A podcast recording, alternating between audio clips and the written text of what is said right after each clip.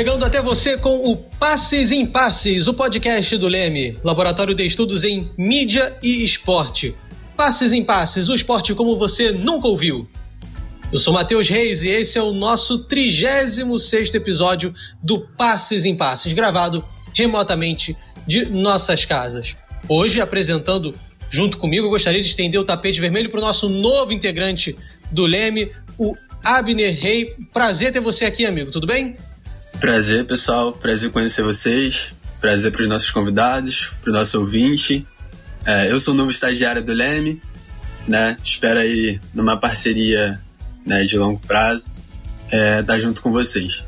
Perfeito. Eu lembro quando eu comecei como bolsista no Leme em 2015, saí em setembro de 2017 para trabalhar em, em redação, estagiar, trabalhar com jornalismo, esporte, mas não consegui largar essas pessoinhas do Leme, são amigos queridos pessoas especiais, estou com eles até hoje tocando alguns projetos.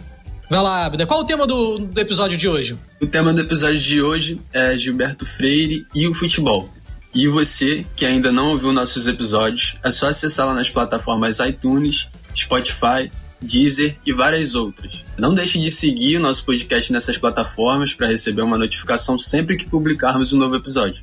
Hoje temos o prazer de receber o mestre em Ciência Política pela Universidade de Lisboa, mestre e doutor em História pela Vanderbilt University e professor de História da América Latina no Tougaloo College, no Mississippi, o Tiago Maranhão, que também é pesquisador de identidade nacional nos contextos dos séculos XIX início do século XX. Um prazer ter você aqui, Tiago, tudo bem? Prazer, Matheus. Prazer, Fausto, Abner, Diano, prazer, pessoal.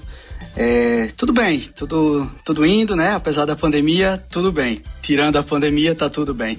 Eu agradeço bastante o convite de vocês, é um prazer para mim participar do, do podcast de vocês. Obrigadão.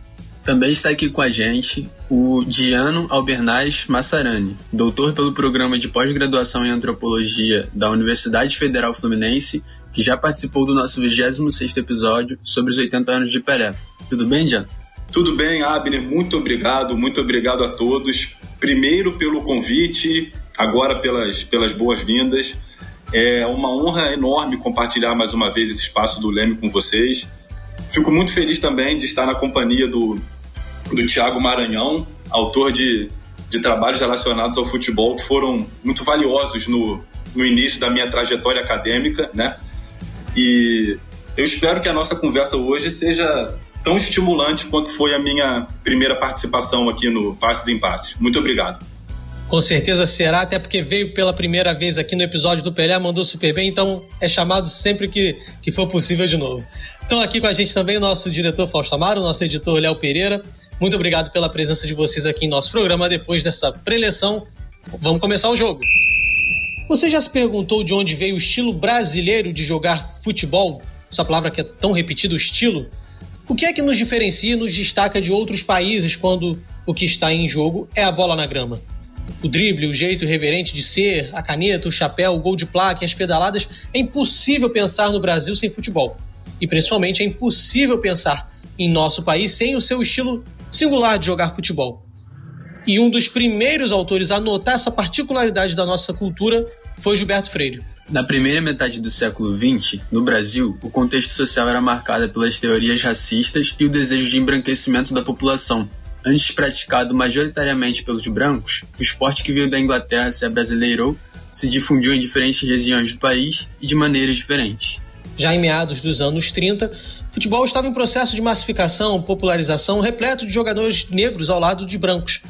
Utilizando do esporte como pretexto, sociólogo Gilberto Freire, autor de obras como Casagrande Senzala, além do próprio artigo Futebol Mulato, que a gente vai discutir bastante no programa de hoje, inclusive já para dar um spoiler, construiu uma teoria completamente diferente do pensamento que era predominante na época, né, Abner? Sim, Matheus. É, na Copa do Mundo de 1938, na França, o Brasil enviou pela primeira vez uma equipe com brancos, negros e se chamava na época de mulatos, é, a mistura de raças.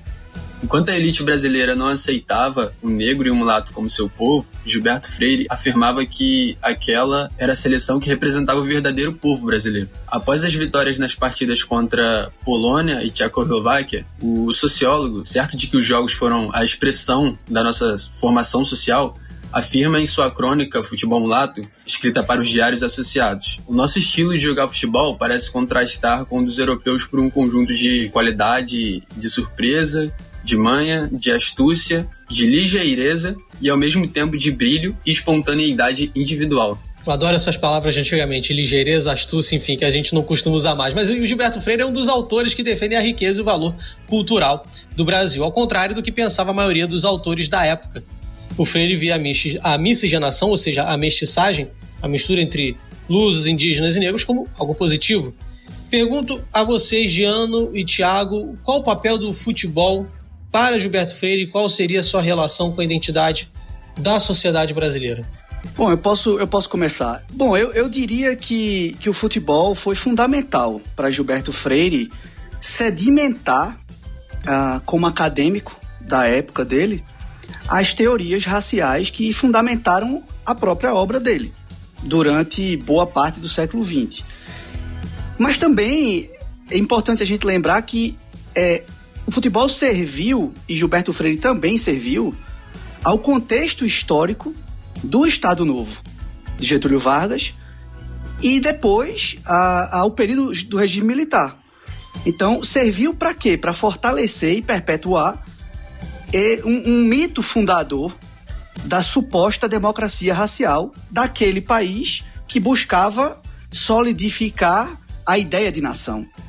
Então, é, é eu acredito que o espaço hoje, é, pelo menos da minha parte, vai ser um espaço bastante provocativo com relação a. a eu vou, vou buscar trazer é, bastante incômodo, de certa forma, um, um incômodo acadêmico, vamos dizer assim, para a gente pensar esse papel, esse papel do futebol como objeto é, teórico, mas também como objeto político de se pensar a nação.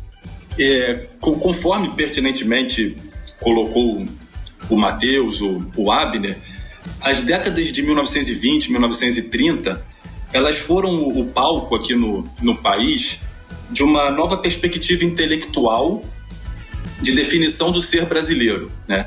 Essa nova perspectiva, ela contestava a visão que depreciava a identidade nacional devido à sua heterogeneidade e propunha, em lugar disso, a valorização da identidade brasileira justamente por ela ser de origem sincrética.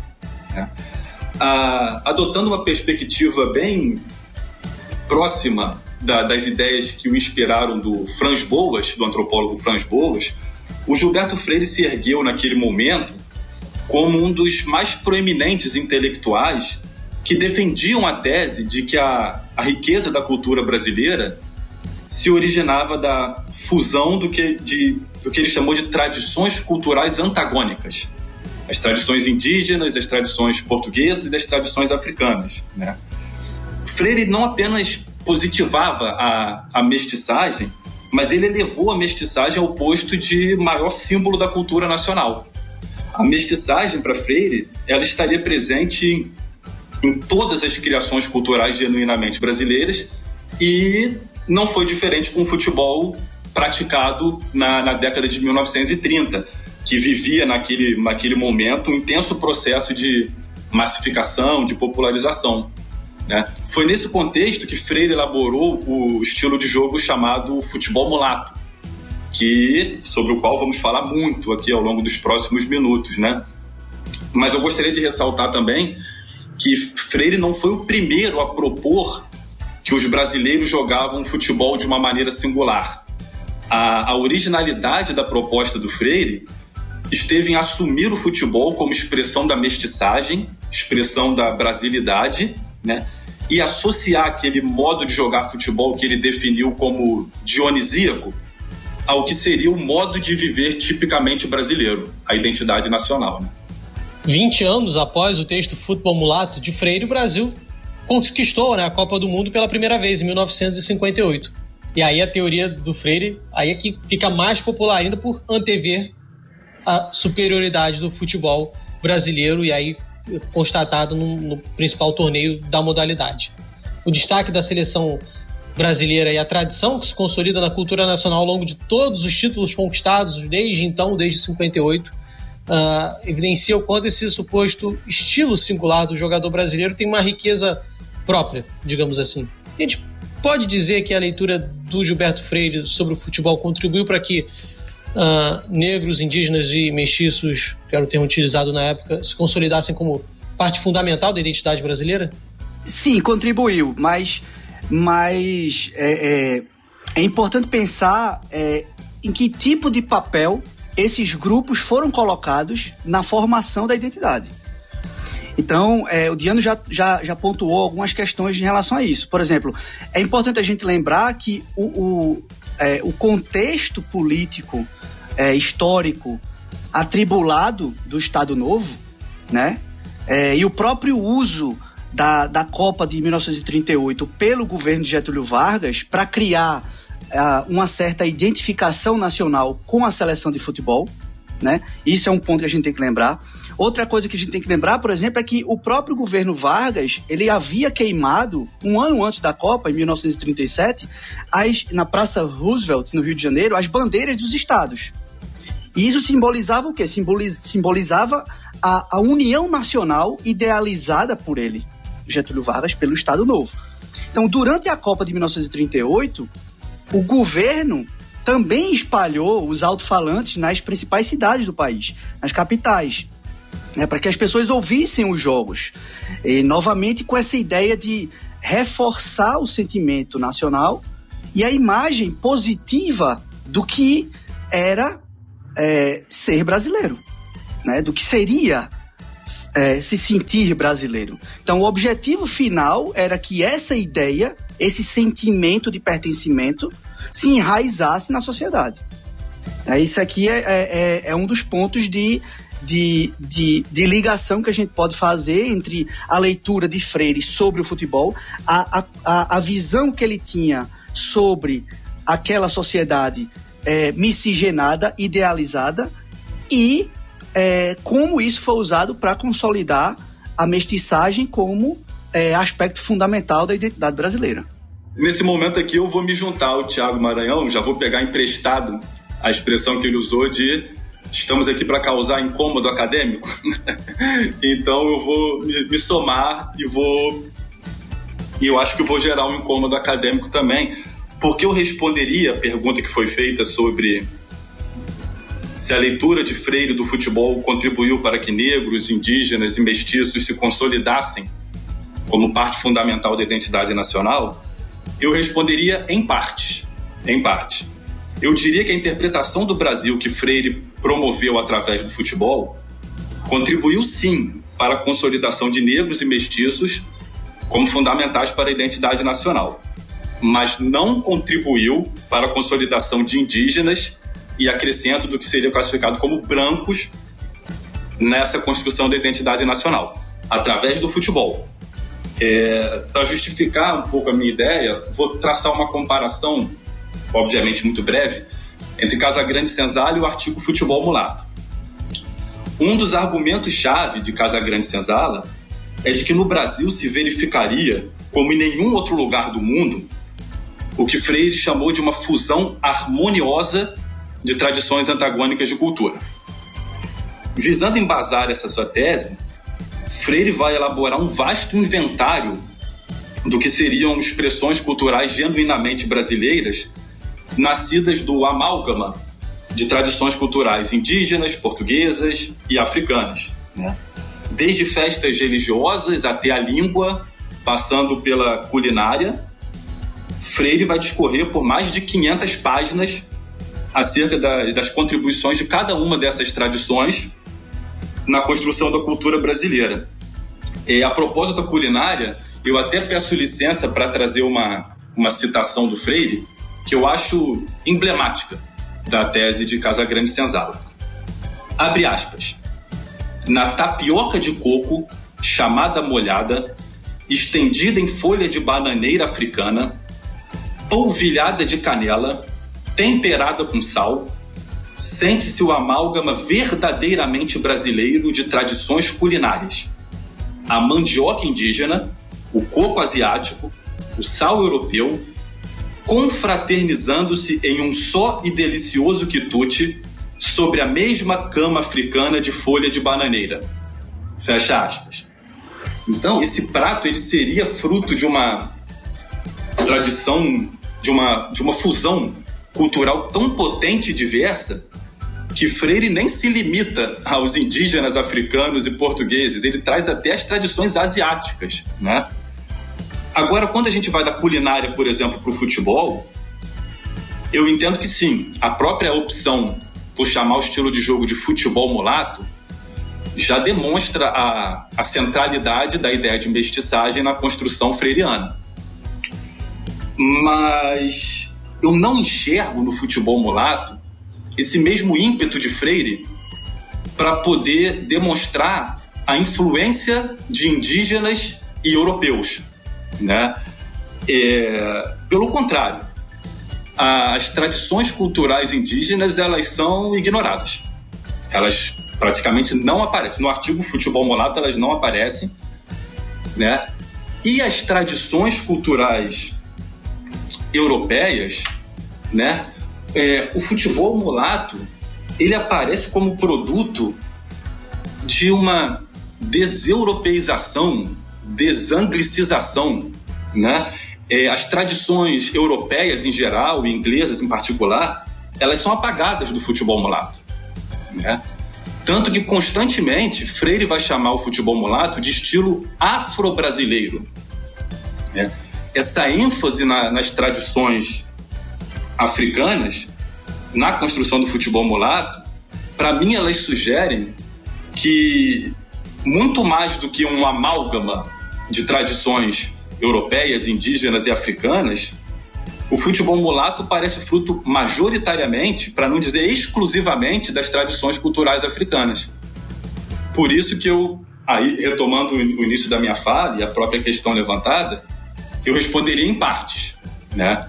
Negros e mestiços, a partir do futebol mulato freiriano, eles surgem como fundamentais na identidade nacional. Mas índios e descendentes de europeus eu não enxergo dessa maneira, não. Só uma, um adendo ao que o Diano falou, e eu concordo com tudo que ele disse. É, basicamente, no, no, no artigo Futebol Mulato, há uma dualidade.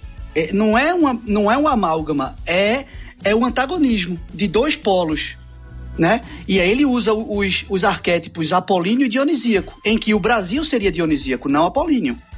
Então ele faz esse contraponto dialético, vamos dizer assim, é, do europeu apolíneo e do é, brasileiro ou afro-brasileiro, como o Diano falou, especificamente ou exclusivamente dionisíaco, que tem as raízes, inclusive na mitologia grega, na África.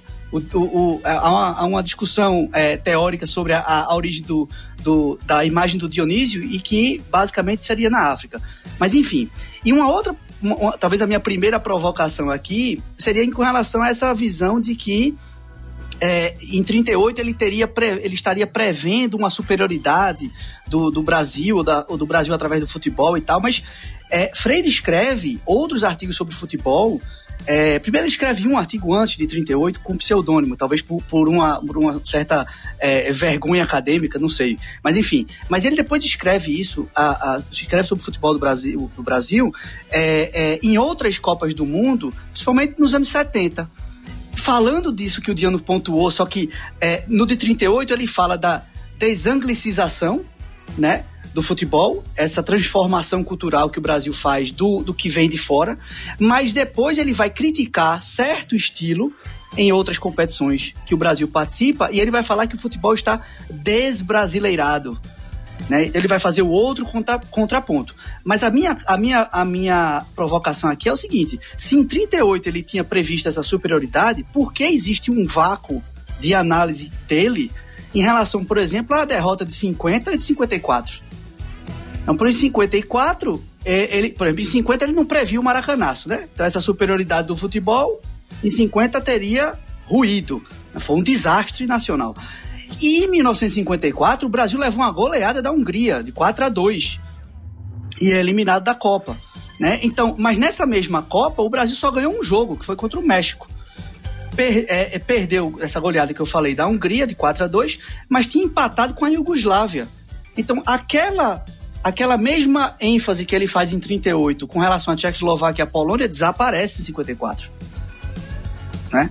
Então, essa é a minha primeira provocação. É, é, será que ele previu essa superioridade mesmo?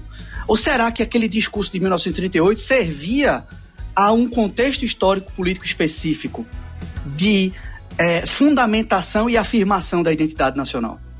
Tiago, no seu artigo, é, O papel do futebol no pensamento de Gilberto Freire a respeito do povo brasileiro, você faz uma metáfora sobre o comportamento do povo brasileiro. Diante do, do, dos ídolos do futebol na época, é, em que Freire escreve suas obras, o torcedor brasileiro seria como o gato que, roçando-se é, na perna do dono, parece agradá-lo, quando de fato acaricia com prazer a própria pele. É, você pode explicar para os ouvintes essa metáfora? Bem, é, o que eu tentei é, ilustrar com, com essa metáfora foi como essa relação do torcedor de futebol no Brasil pela seleção nacional de futebol serve para, de certa forma, massagear o próprio ego. Então, por exemplo, na medida em que o futebol demonstra não só internamente no Brasil, mas para o resto do mundo, ou demonstraria, né, o valor positivo é, de é, de indivíduos que são quase sempre segregados, humilhados, tratados como inferiores numa sociedade elitista, é, como atletas de futebol, eles servem como objeto para uma espécie de enaltecimento do próprio país. Mas isso não significa, e o Diano já tinha pontuado isso, que no dia a dia da sociedade, essas figuras de origem pobre, e quase sempre não brancas, sejam tratadas da mesma forma positiva. Então, pelo contrário, né? Então elas são, elas são bastante segregadas no dia a dia. Então, é, seria um, uma espécie de, entre aspas, carinho egoísta. Foi mais ou menos o que eu quis dizer. Por outro lado, é, os ídolos do esporte também fazem crescer simultaneamente é, uma certa autoconsciência das, dessas, dessas massas segregadas. Então, durante o século XX, esse mito da pátria de chuteiras contribuiu também para que essas, esses grupos de pessoas, essas massas, começassem a ver os jogadores da seleção de futebol como os seus representantes. Então, criou-se também, e aí é o outro lado da moeda, um sentido de orgulho de que, por exemplo, eles somos nós. E, portanto, nós também somos bons. Então foi mais ou menos isso que eu quis, essa reflexão que eu quis trazer com a metáfora. Perfeito. Agora, Diano, uma pergunta para você, com base também no seu artigo, reflexões acerca das categorias apolíneo e dionisíaco a partir da construção de representações sobre o Pelé. A gente, a gente sempre fala o nome completo dos artigos, até para que você ouvinte possa depois pesquisar em alguma plataforma digital esses artigos, se eles estiverem em versão é, digital também. É, e aí no início desse artigo você afirma que o futebol é no Brasil protagonista na produção, difusão expressão de símbolos e identidades nacionais. Esse protagonismo a gente tem como um dos é, é, indícios concretos a mobilização que o futebol causa no país e pela identificação do povo com os ídolos brasileiros do futebol. Você pode contar pra gente como esse protagonismo se consolidou na cultura brasileira?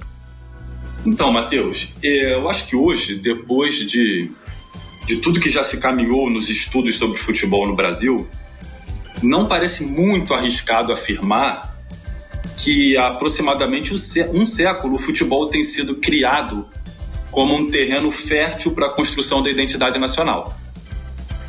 E, certamente os processos simbólicos dessa ordem eles não atuam linearmente. Né?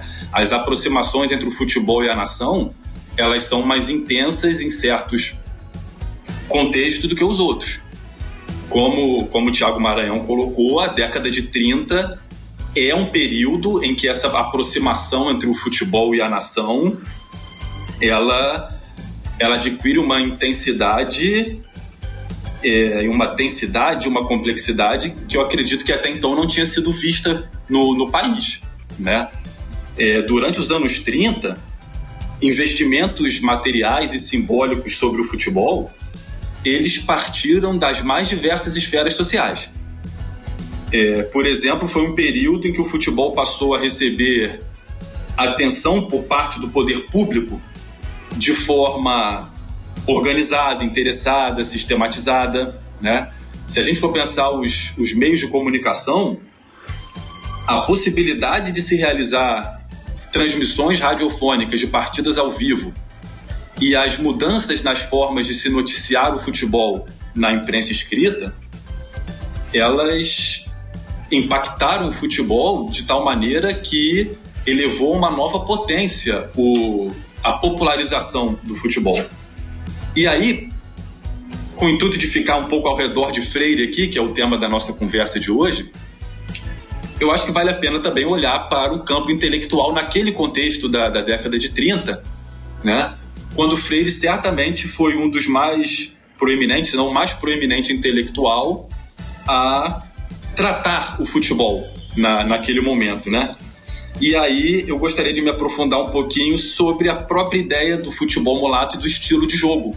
E qual seria essa relação com a integração nacional, com a identidade nacional. Né? É, conforme sugere o, o antropólogo francês Christian Bromberger, o estilo de jogo seria uma forma específica de se praticar uma, uma modalidade, o futebol no caso, que é difundida globalmente com regras únicas. Né? Então, o estilo de jogo seria uma. Ele tem o potencial de singularizar o que é universal. E ao singularizar o que é universal, o estilo de jogo ele também passa a ter o potencial de, de simbolizar valores que são muito caros a uma determinada coletividade, né? Gerando uma espécie de, de homologia entre o modo de jogar de uma equipe de futebol e o modo de viver de uma coletividade que se sente representada por aquela equipe de futebol. Né? É nessa linha de raciocínio, de conectar modo de viver e modo de jogar, que, que a saudosa Simone Guedes, eu, a quem eu agradeço sempre que eu tenho oportunidade de agradecer, eu agradeço a Simone. A Simone vai propor que o estilo de jogo seria um operador simbólico capaz de promover o trânsito das representações sobre o modo de jogar dentro das quatro linhas com as representações sobre as singularidades nacionais. Então, quando eu olho para o estilo de jogo para o futebol mulato, eu entendo como um operador que associava o modo de jogar dionisíaco com o modo de viver mulato, o modo de viver tipicamente brasileiro. Né? Então, a pergunta levantada foi sobre o, o protagonismo assumido pelo, pelo futebol na construção da identidade brasileira. É, ao longo de mais de um século, a gente já tem hoje estudos publicados sobre futebol e identidade nacional no Campeonato Sul-Americano de 1919, né? Então, assim, a gente pode falar que ao longo de mais de um século, os processos simbólicos que enriquecem essa relação entre futebol e nação são os mais diversos. Buscando aqui ficar em torno de Freire, eu busquei direcionar minha fala no, no sentido de, dos processos que estabelecem uma relação metafórica entre o modo de jogar, que hoje nós chamamos de futebol arte, e a identidade brasileira, né? É, Gilberto Freire afirma que o estilo brasileiro de jogar futebol é distinto e peculiar se comparado ao europeu, que é mais uniforme, é organizado e utiliza mais a força. Freire define o futebol brasileiro como uma dança dionisíaca, enquanto o estilo europeu teria características apolíneas. Tiago e Diano, é, vocês poderiam falar um pouco sobre essa diferença de estilo e como elas se manifestam?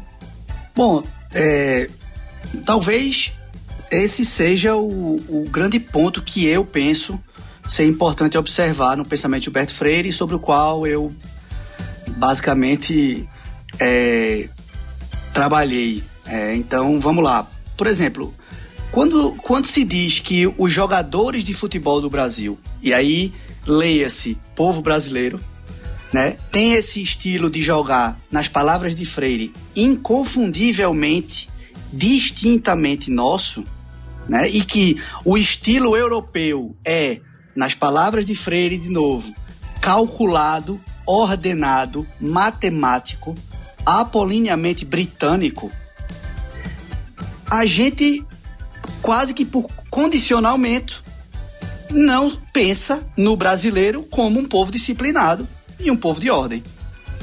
É quase como uma exclusão que ele faz.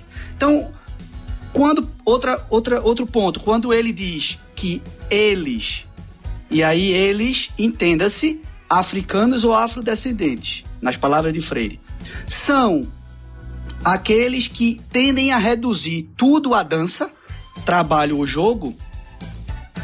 O que é que Gilberto Freire está estimulando aqui? Ele está estimulando a crença de que não se pode considerá-los sérios ou racionais. Aliás, Freire usa muito o termo irracionalidade e o termo sensualidade ao se referir aos africanos.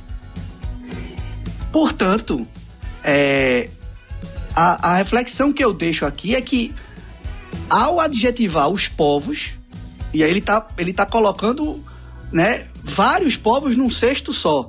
Mas ao adjetivar os povos, usando esses tais estilos de jogar futebol, Freire ele está excluindo a possibilidade de que o povo X, um povo determinado, tenha características do outro povo, do povo tal, do povo Y. Ou seja, ele não, é, ele não afirma e eu trabalho muito com, esse, com essa questão do discurso dele, ele não, do discurso do silêncio, né? Ele não afirma explicitamente que o brasileiro é indisciplinado, que o brasileiro é desordenado. Mas ele diz isso dos não brancos quando se refere de forma oposta aos europeus. Então, é, aos brancos, né? Obviamente. Então, o europeu, então, para Gilberto Freire, teria um jogo racional, porque seria um povo organizado. Uma raça, entre aspas, organizada. E o brasileiro, por contraponto, teria o jogo peculiar, distintamente nosso, como ele diz, que se confunde, ou se confundiria, obviamente, né, com essa desorganização do país e com a cultura afro-brasileira, diretamente relacionado. Então, e olhe que quando é, é, a gente fala do termo europeu, né? E pegando a, o texto de Freire, a gente, tá, como eu falei, a gente está colocando centenas de etnias e culturas no mesmo balaio, né?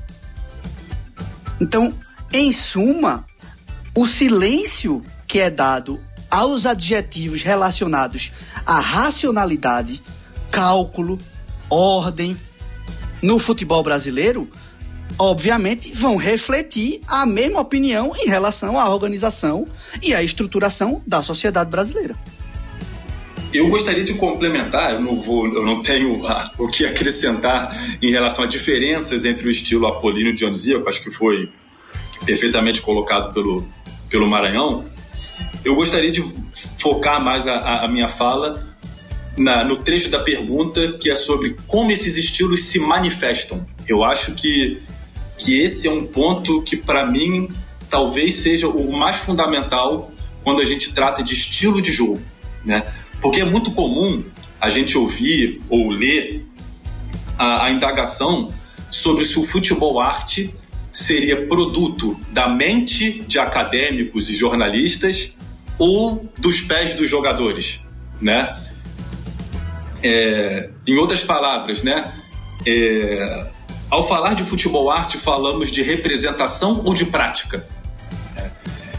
Eu, eu entendo que, diante desses questionamentos, o caminho mais rico seria escapar do conectivo ou, né? Ele é muito rígido, ou futebol ou prática. Eu, eu entendo que seria escapar desse conectivo ou e pensar o estilo de jogo ao mesmo tempo como uma conjunção entre prática e representação, representação e prática. É. Vou contar uma, uma história aqui, tentar ser breve para poder ilustrar o meu raciocínio. É, tem um clube aqui na, na, minha cidade, em Niterói, chamado Canto do Rio. Até a, a, década de 60 ele participou do Campeonato Carioca de futebol de campo diversas vezes, mas a história que eu vou contar envolve o time de futebol de salão do Canto do Rio. Aconteceu tem uns 20 anos. Eu estava no, no, ginásio do Canto do Rio com meu tio, a gente ia frequentemente assistir o campeonato adulto de futebol de salão. Nesse dia, o Canto do Rio estava tomando uma goleada que eu nem me lembro de quanto foi. Era de muito. Sim, se não tivesse o placar na quadra, ninguém saberia falar quanto estava, porque teria perdido a conta. Faltando menos de um minuto para o jogo terminar, entrou um, um, menino no canto do Rio, claramente mais jovem do que todos os outros, devia ter no máximo ali uns, uns 15 anos, mas deu tempo para ele dar um drible desconcertante no adversário. Desconcertante, o adversário caiu no chão assim. E aí acabou o jogo, eu vejo esse menino indo em direção à arquibancada e tinha um grupo de amigos e familiares e todos estavam muito felizes, muito felizes e parabenizando muito o menino pelo drible que ele, que ele tinha dado. O menino era o mais feliz de todo, completamente orgulhoso, é, fazendo drible novamente com as pernas assim e tudo. E aquela celebração ali, ninguém estava preocupado que o canto do Rio tinha levado, nem sei se foi mais de 10 ou não. Ninguém estava preocupado. Né? Então, é, o que eu quero destacar com essa história aqui é a relação íntima entre prática e representação no seguinte sentido. As representações, elas desempenham um papel fundamental ao valorizar positivamente um certo tipo de desempenho ou negativamente um certo tipo de desempenho, estimulando ou inibindo certas ações na, na prática, né? Então, objetivamente falando, o drible do menino não influenciou em nada no resultado da partida. Em nada. Mas a partir do momento em que esse drible foi dado num contexto de valorização desse tipo de jogada, quando esse menino se vê em situação semelhante, ele vai se sentir estimulado a tentar novamente aquele drible, porque ele foi celebrado por isso. Então, é, a pergunta né, levantou a questão sobre como o, o, estilo de jogo apolíneo, como o estilo de jogo dionisíaco, na, nos termos de Freire, eles se manifestam. Eu acredito que, assim, independente do que um estilo de jogo valorize, um estilo de jogo não é uma simples, uma simples descrição de algo que estava lá. Né? Não existia uma forma de jogar que Freire foi lá, olhou e descreveu falando, é assim. Não. Freire participou ativamente da construção daquele estilo de jogo, assim como os jogadores participaram ativamente da construção daquele estilo de jogo. Então, esse futebol molato, como qualquer estilo de jogo, é uma construção onde a gente verifica uma intensa comunicação, negociação entre as representações e as, e as práticas. Né? Atualmente, o futebol é um dos principais produtos do entretenimento midiático de massa, capaz de gerar lucros astronômicos. Ah, em 2019, por exemplo, a FIFA arrecadou 342 milhões de dólares, aí um valor que ultrapassa 1,5 bilhão de reais, por direitos de transmissão dos seus eventos apenas. Essa valorização financeira do futebol, que ainda é maior na Europa, explica por que o parâmetro, digamos assim, de sucesso no futebol para promissores jogadores que vão surgindo passa a ser jogar no continente. E tendo jogado, se foram bem sucedidos lá. O Freire já afirmava, Gilberto Freire já afirmava na década de 30 que é necessário conciliar esse individualismo brasileiro que a gente estava falando com a disciplina europeia na busca pelo futebol em tese ideal. No futebol praticado, exigido hoje em dia, em que as características do futebol europeu são admiradas, são replicadas uh, no Brasil, no futebol americano, eu queria saber se essa diferenciação entre o jogador brasileiro e o jogador europeu ainda existe. Ou se já há de fato alguma coisa, digamos assim, híbrida. O que, você acha, Diano? Começando por você. Essa pergunta ela me, me trouxe à cabeça o grande Djalma Santos, lateral direito da seleção brasileira, que foi campeão do mundo em 58, 62. Eu tive o privilégio de ver na íntegra cinco dos seis jogos da campanha da seleção brasileira de 1962. E a sensação que eu tive era que você poderia tirar o Djalma Santos dali e colocar em qualquer clube europeu hoje em dia que ele jogaria, daquela mesma maneira. Né? Aos meus olhos, assim, as características que, que se destacavam do, do, do Djalma Santos, posicionamento tático, preparo físico, concentração, atenção no jogo, né? Ou seja, características que não estão incluídas no que Gilberto Freire chamou de futebol molato, que não estão incluídas no que nós chamamos de, de futebol arte. Né? Por que, que eu trouxe o Djalma Santos da conversa para a conversa? É porque eu acho que ele é um dos incontáveis exemplos que sinalizam que antes mesmo do Brasil se tornar o maior exportador de, de jogadores para o futebol europeu, nós já podíamos encontrar aqui, para usar um termo que o Matheus colocou, muito bom, jogadores híbridos aqui no Brasil, né? Atualmente, concordo que esse processo de, de hibridização ele está atingindo novos níveis, até porque os jogadores brasileiros estão indo para a Europa cada vez mais jovens. Né? O Real Madrid recentemente contratou Vinícius Júnior e Renier no Flamengo, Rodrigo no Santos, todos eles com 18 anos. Né? Então, eu concordo sim que muitos jogadores brasileiros estariam se tornando híbridos no sentido de de apresentarem características que nós podemos incluir no futebol arte e, e características que nós excluímos do futebol arte.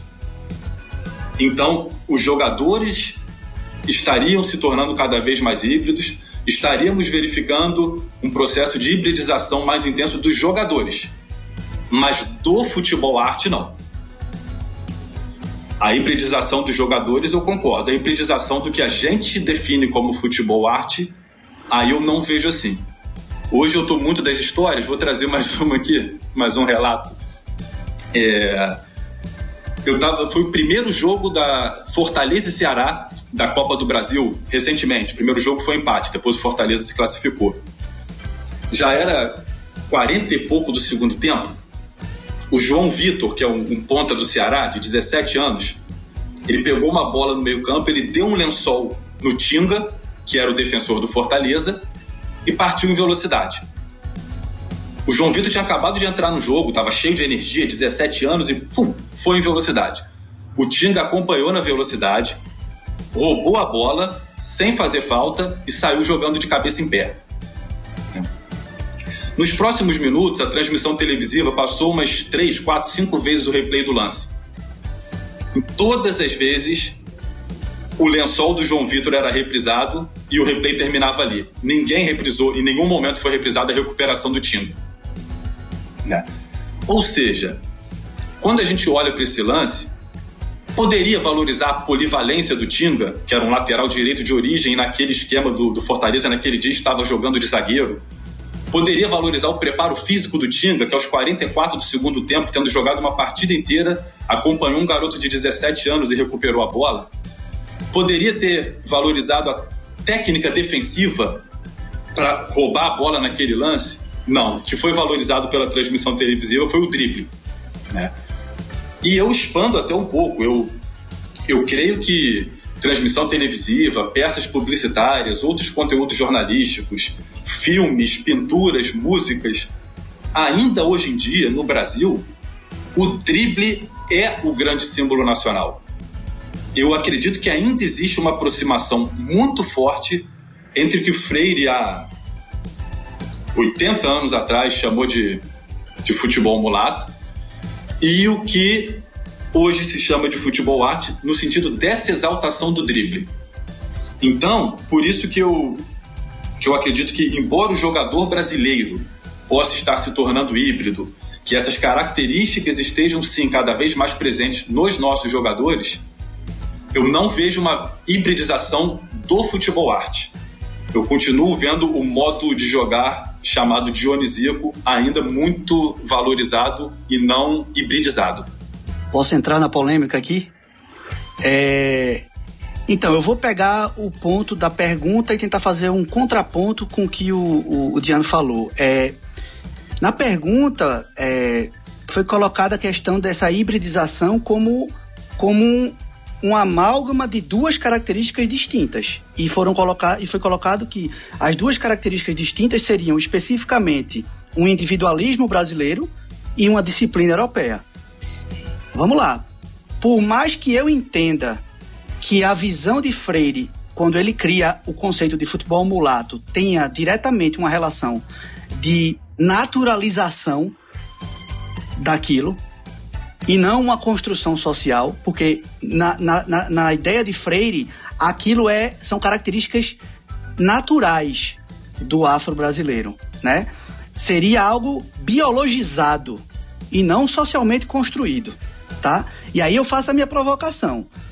Estamos falando de individualismo brasileiro, de disciplina europeia. Então a gente está falando do mesmo individualismo biologizado de Maradona e Messi? Eles, se, como o Diano falou, é, a gente ia analisar a ideia, o conceito de futebol mulato como uma representação, Messi e Maradona representam o futebol mulato, sem selos. São argentinos, né? Brancos. O mesmo, a gente está falando do mesmo individualismo de Zidane, francês, de origem argelina. Eu tô, eu tô fazendo a provocação da biologização dessas características dualistas entre individualismo brasileiro e disciplina europeia. Né? Zidane desestabilizou a seleção brasileira em duas Copas. Né? Na Copa de 2006, inclusive, deu chapéu em Ronaldo, no fenômeno. Deu banho de, de, de, de driblou metade do time do Brasil, pedalada em, em, em, todo mundo, né? Desconcertou o time inteiro. Zidane, ali, eu, eu recomendo quem é mais jovem não viu aquele jogo na época ao vivo, que vá no YouTube e veja não só os melhores momentos, veja o jogo na íntegra. Aquilo ali é uma ode ao futebol arte. O que Zidane faz, ele é, só que ele tá com a camisa branca e não amarela, né? Então, é, é, a gente tá falando do mesmo individualismo de Cristiano Ronaldo hoje em dia, né, durante os últimos 10 anos, em que fazia pedaladas, dava chapéu, é, tentava até imitar de, de, alguma forma o Ronaldinho Gaúcho tocando bola sem olhar e tal. A gente está falando de, da, mesma da mesma individualidade do, do galês Ryan Giggs, que é ídolo do Manchester United e era famoso por drible. Né? Então, é, é, se a gente for pensar é, essa ideia de construção de tradição ou de invenção de tradução, pegando, pegando emprestado a ideia de Hobbes e, e, e Terence Ranger, né? É, essa invenção das tradições, é, o objetivo dessa tradição, dessa, desse mulatismo flamboyant, usando a expressão de Freire, né? É, é a, a, o objetivo dessa invenção é basicamente transformar algo em é, é, um determinado aspecto em algo invariável. E mesmo que você tenha pequenas inovações ou modificações autorizadas, né? É, esse, essas, é, isso não pode descaracterizar o modelo original, né? Então, é, é, se a gente pegar o futebol como exemplo disso, aí a gente se depara com esse conflito identitário do que é Brasil e do que não é, do que é jogar o futebol arte e do que não é arte. É, o Diano falou sobre não transmissão do replay, é, não passar o replay do, da, do desarme, né? Então, é, mas o desarme é fundamental no jogo como, como expressão de, de qualidade, né? Então, é, é, vou fazer outra provocação aqui. É, se a gente observar o histórico de colonização de, de países europeus, de alguns países europeus no mundo, e como consequência da descolonização, a imigração, né, para a Europa, principalmente nos últimos 60 anos, 60, 50 anos, é, a França, campeã mundial em 1998 e em 2018. Portugal, que foi terceiro lugar na Copa de 66 e foi campeão europeu em 2016. A Holanda, a Inglaterra, que vai jogar agora domingo a final da Eurocopa. Elas são seleções freirianas por serem hibridizadas. Essa eu, eu quero deixar essa provocação. Se a gente usar o raciocínio de Freire, só que ao inverso, essas seleções foram descaracterizadas elas foram deseuropeizadas. Aquilo ali não é mais futebol europeu? Eu deixo essa reflexão. Hoje em dia, muito se discute sobre a superioridade do futebol europeu sobre o futebol latino-americano. E fica no ar o questionamento se essa superioridade carrega como critério só critério técnico ou se é um reflexo né, do ainda latente racismo estrutural e do complexo de, de vira-latas. Né? E é, a pergunta é: em que medida vocês acreditam que isso ocorra não por questões técnicas, mas sim por consequência desse elitismo histórico que sobrepõe a Europa a tudo que vem do continente sul-americano. Então, em relação a essa questão, eu entendo que os, os chamados critérios técnicos, os critérios que se pretendem objetivos, né, eles conseguem retratar com muita consistência atualmente, hoje, né, a superioridade do futebol europeu sobre o futebol brasileiro. Quando a gente pensa em termos de clubes, a discrepância financeira é tão grande que a sensação que a gente tem é de que a sensação não, é confirmado frequentemente para gente que o clube europeu vai contratar o jogador que quiser, quando quiser, de qualquer clube brasileiro. Né? Mas aí tem um agravante. Isso também acontecia em meados dos anos 90 e na, na, no início dos anos 2000. Só que aí os brasileiros iam para lá e eles se tornavam protagonistas do futebol mundial. Você tem Romário, Ronaldo, Ronaldinho Gaúcho, Rivaldo, Kaká. Eles abocanharam o quê? Três do Ronaldo, dois do Gaúcho, Kaká, oito títulos de melhor jogador do mundo. Né? Isso num período em que a seleção brasileira ganha a Copa do Mundo de 94, é vice-campeã do mundo em 98, ganha a Copa do Mundo de 2002. Quem quisesse afirmar que o futebol brasileiro era o melhor do mundo, o tanque de combustível estava transbordando. Estava transbordando. Era um momento em que se você tirasse, você tira todos os jogadores brasileiros que estão na Europa, os campeonatos de lá iam ter uma queda de nível absurda, né? Então, naquele momento, afirmar que o futebol brasileiro era o melhor do mundo dava pano para discussões excelentes. Agora, nos últimos 10 anos, nenhum jogador brasileiro consegue fazer frente à hegemonia do Cristiano Ronaldo e do Messi. Né?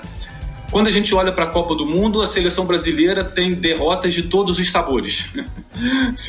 derrota do tipo que a gente quiser. A gente pensa em termos dos amistosos, né? Os amistosos, em alguns momentos, eles podem estimular, né? Eu lembro que, por exemplo, às vésperas da Copa do Mundo de 82, a seleção brasileira fez uma turnê pela Europa, pegou a França em Paris, ganhou, pegou a Inglaterra em Wembley, ganhou, em Londres, né, e ganhou, pegou a Alemanha Ocidental em Stuttgart, ganhou. Então, assim, isso mesmo que a seleção brasileira tenha depois perdido a Copa do Mundo para a seleção italiana, você tinha ali um combustível, né? Hoje em dia nem existe mais amistoso entre a seleção brasileira e seleções europeias, né? As seleções europeias cada vez mais fechadas em torneios entre elas mesmas. Desde que terminou a Copa do Mundo de 2018, a seleção brasileira jogou mais de 30 partidas, só enfrentou a seleção da República Tcheca uma vez. Foi o único confronto contra os, os europeus. Ou seja, nem partidas amistosas do futebol brasileiro tem a oportunidade de tentar se impor, né? Então, o que eu vejo, pelo menos nesse período mais recente, nessa última década, é que se a gente tentasse circular da objetividade, né, a superioridade do futebol europeu sobre o futebol brasileiro ela parece tão nítida que eu acho que esvazia um pouco os outros critérios. Se a gente for tentar pensar em complexo de vira-latas e em racismo estrutural hoje, hoje nesse momento, parece que fica um pouco esvaziado diante desses critérios que a gente pretensamente objetivos, né? É, eu, eu concordo com, com praticamente tudo que o Diano falou e, e, e ele colocou muitos pontos interessantes. Eu queria tentar é, desmembrar alguns pontos, tá? Porque e aí eu acho que é, eu tenho muita eu tenho muito cuidado com, com, com conceitos, tá? Então, é, é preciso definir é, o que é que a gente está falando de, sobre superioridade do futebol europeu. Vamos lá, eu, eu disse que concordava com praticamente tudo que ele disse, e concordo. Mas eu quero fazer um contraponto aqui para a gente analisar mais profundamente certas, certas generalizações, tá? É, primeiro, a, a gente está falando de uma superioridade do futebol da Polônia, da Hungria, da Escócia, da Irlanda, Portugal, da Bulgária, da Turquia, da Rússia, de Luxemburgo, são todos europeus. Tá? Segundo, a gente está falando em resultado de campo? Se sim, então vamos lá, vamos olhar o campo separadamente. né? E aí o Diano tocou nesse, nesse, nesse, nesses, nesses pontos. Os clubes e as seleções. Então vamos lá. Se a gente pensar, se a gente pegar apenas as últimas duas Copas do Mundo, 2014 e 2018, tá? Vamos lá. Nas oitavas de final de 2014, a gente teve cinco sul-americanos: Argentina, Brasil, Chile, Colômbia e Uruguai. Certo? Isso significa, eu sou historiador, não sou bom de número não, mas é mais de 80% do total das seleções sul-americanas que foram para a Copa. Só o Equador ficou de fora do, das oitavas. Então a gente está falando de uma proporção de que você manda seis e, e classifica cinco. Tá? É, nas quartas de final da mesma Copa de 14, portanto, entre os oito melhores, três sul-americanos: Argentina, Brasil e Colômbia. E quatro europeus. Tá? Se a gente contar a Costa Rica, que é latino-americano, não é sul-americano, mas latino-americano, ficaria 4 contra 4. 4 a 4. Mas tudo bem. E aí a gente tem, depois nas semifinais, 2 a 2 Dois sul-americanos, dois europeus. E na final, 1 um a 1 um. um sul-americano contra um europeu. Só para deixar claro que eu não esqueci dos 7 a 1 na semifinal, tá certo? Mas do ponto de vista é, técnico, aquilo ali, eu acho que não precisa ser especialista, né? Para saber que aquilo ali foi um ponto fora da curva das Copas, tá? Eu tô falando de, dessa análise mais fria aqui, dessa superioridade, quando a gente fala de seleções. Vamos para a Copa de 18. Nas oitavas de final, a América do Sul colocou quatro seleções: Argentina, Brasil, Colômbia e Uruguai. Os europeus colocaram 10, tá? Nas semifinais e na final, aí sim, a gente só teve europeu. Mas o que eu queria lembrar é que é, a Europa, ela manda sempre 13 seleções. E a América do Sul manda 4, às vezes 5. No caso de 2014, mandou 6, porque o país sede era sul-americano. Então, aqueles quatro se classificaram e o quinto se classificou pela repescagem, então foram seis. Mas normalmente é quatro ou cinco. A Europa manda 13. Então, é, eu relativizo, do ponto de vista de desempenho de seleção em mundial, essa superioridade em campo, né, pela questão de proporcionalidade, tá? Agora, quando a gente vai falar em resultado de campo de clubes, aí sim a gente vê uma desproporção qualitativa aumentando com os anos. Né? E muito disso o, o Diano pontuou. E aí, por quê? Porque quando a gente olha é, os clubes em geral do continente europeu, né? A gente está lidando aí com multinacionais da bola, praticamente, tá? Então, é, é, importante falar, e o Diano falou isso também, por isso que eu disse que concordava com praticamente tudo. A gente está falando de questão de mercado aqui, questão financeira. E essa questão financeira pesa muito, né? Mas mesmo assim, mesmo assim, quando a gente olha para esse mercado, na Europa, a gente está falando, do ponto de vista de desempenho de clubes, de um grupo muito restrito de países europeus. Tá? Então, quando a gente fala em admiração ao futebol europeu, o que talvez a gente esteja olhando aqui seja uh, uma estrutura organizacional das instituições esportivas. Isso faz toda a diferença. Então, se os melhores jogadores do mundo vão jogar no continente europeu, isso, a meu ver, tá? Reflete investimento em estrutura organizacional. Porém, eu não entendo esse suposto elitismo que se sobrepõe ou que sobrepõe a Europa a tudo que vem do continente é, sul-americano eu não sei, eu acho que é, em todos os melhores times europeus, o Diano falou isso, né? Desde dos anos 90, é, no masculino e no feminino, hoje em dia, no feminino também, existem jogadores e jogadoras sul-americanas em todos deles, em todos eles. Então, ora, se os profissionais sul-americanos não estão sendo valorizados porque vêm de fora da Europa, o que, que a gente está vendo nos clubes? É uma realidade completamente oposta a isso né? Então a gente pode fazer um paralelo, por exemplo, entre os clubes europeus e grandes universidades ou centros de pesquisa aqui nos Estados Unidos ou, ou, ou na própria Europa. Há um investimento maciço em trazer profissionais de alto rendimento, de alta qualificação, de todas as partes do mundo, para trabalharem juntos em verdadeiras seleções. Então eu acho que o ponto aqui seja estrutura organizacional. Quando um profissional trabalha ao lado de outros profissionais igualmente capacitados de alto rendimento, né, mas com experiências de vida, com experiências distintas, essa troca, esse intercâmbio, ele tende a criar um ciclo positivo de qualidade no resultado do trabalho. Eu acho que, eu acho que o foco aí é esse, pelo menos do meu ponto de vista, quando a gente fala em, entre aspas, admiração ou superioridade do futebol europeu. E um ponto que eu. Ah, posso acrescentar um ponto? Posso? Obrigado. Um ponto que eu gostaria ainda de acrescentar, que eu acho que reflete muito da grandeza do futebol brasileiro. Eu acho que esse é um estudo que, que é, vai ser muito difícil de ser feito na amplitude que eu sonharia, mas que eu acho que seria muito pertinente, que é o seguinte: se a gente pega, por exemplo, o campeonato francês, quantos torcedores de clubes na França consideram o seu clube um clube grande e tem expectativa de que ele se comporte ao longo da temporada como um clube grande? Aqui, pra gente no Brasil, você pega o Rio de Janeiro, você tem quatro grupos de torcedores que consideram o seu clube grande.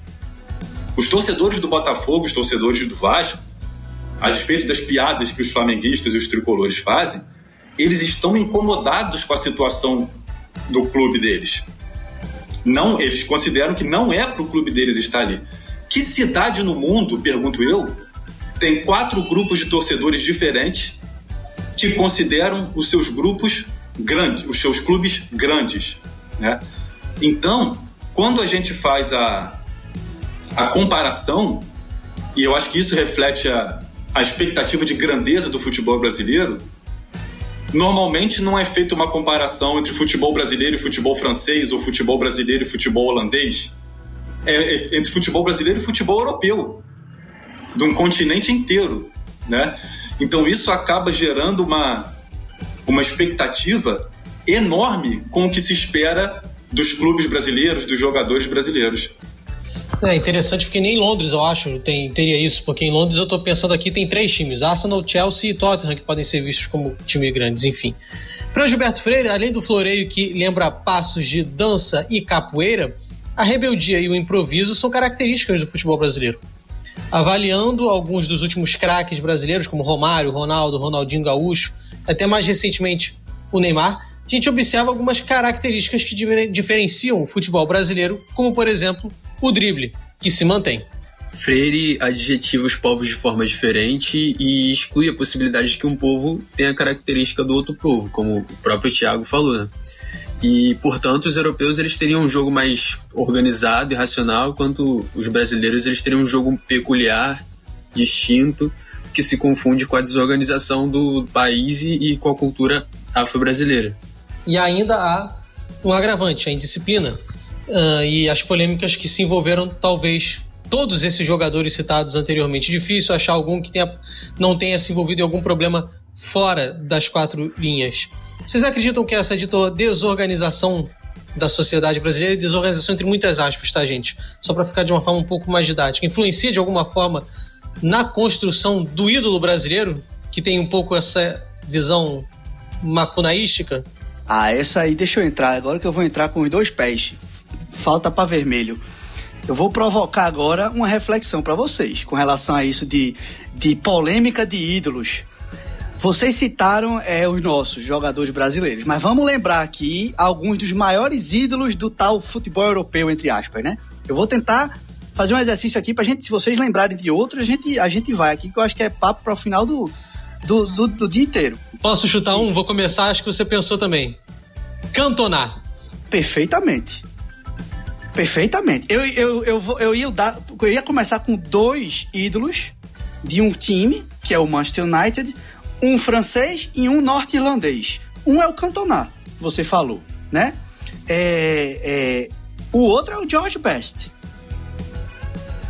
George Best, George Best é norte-irlandês, tá?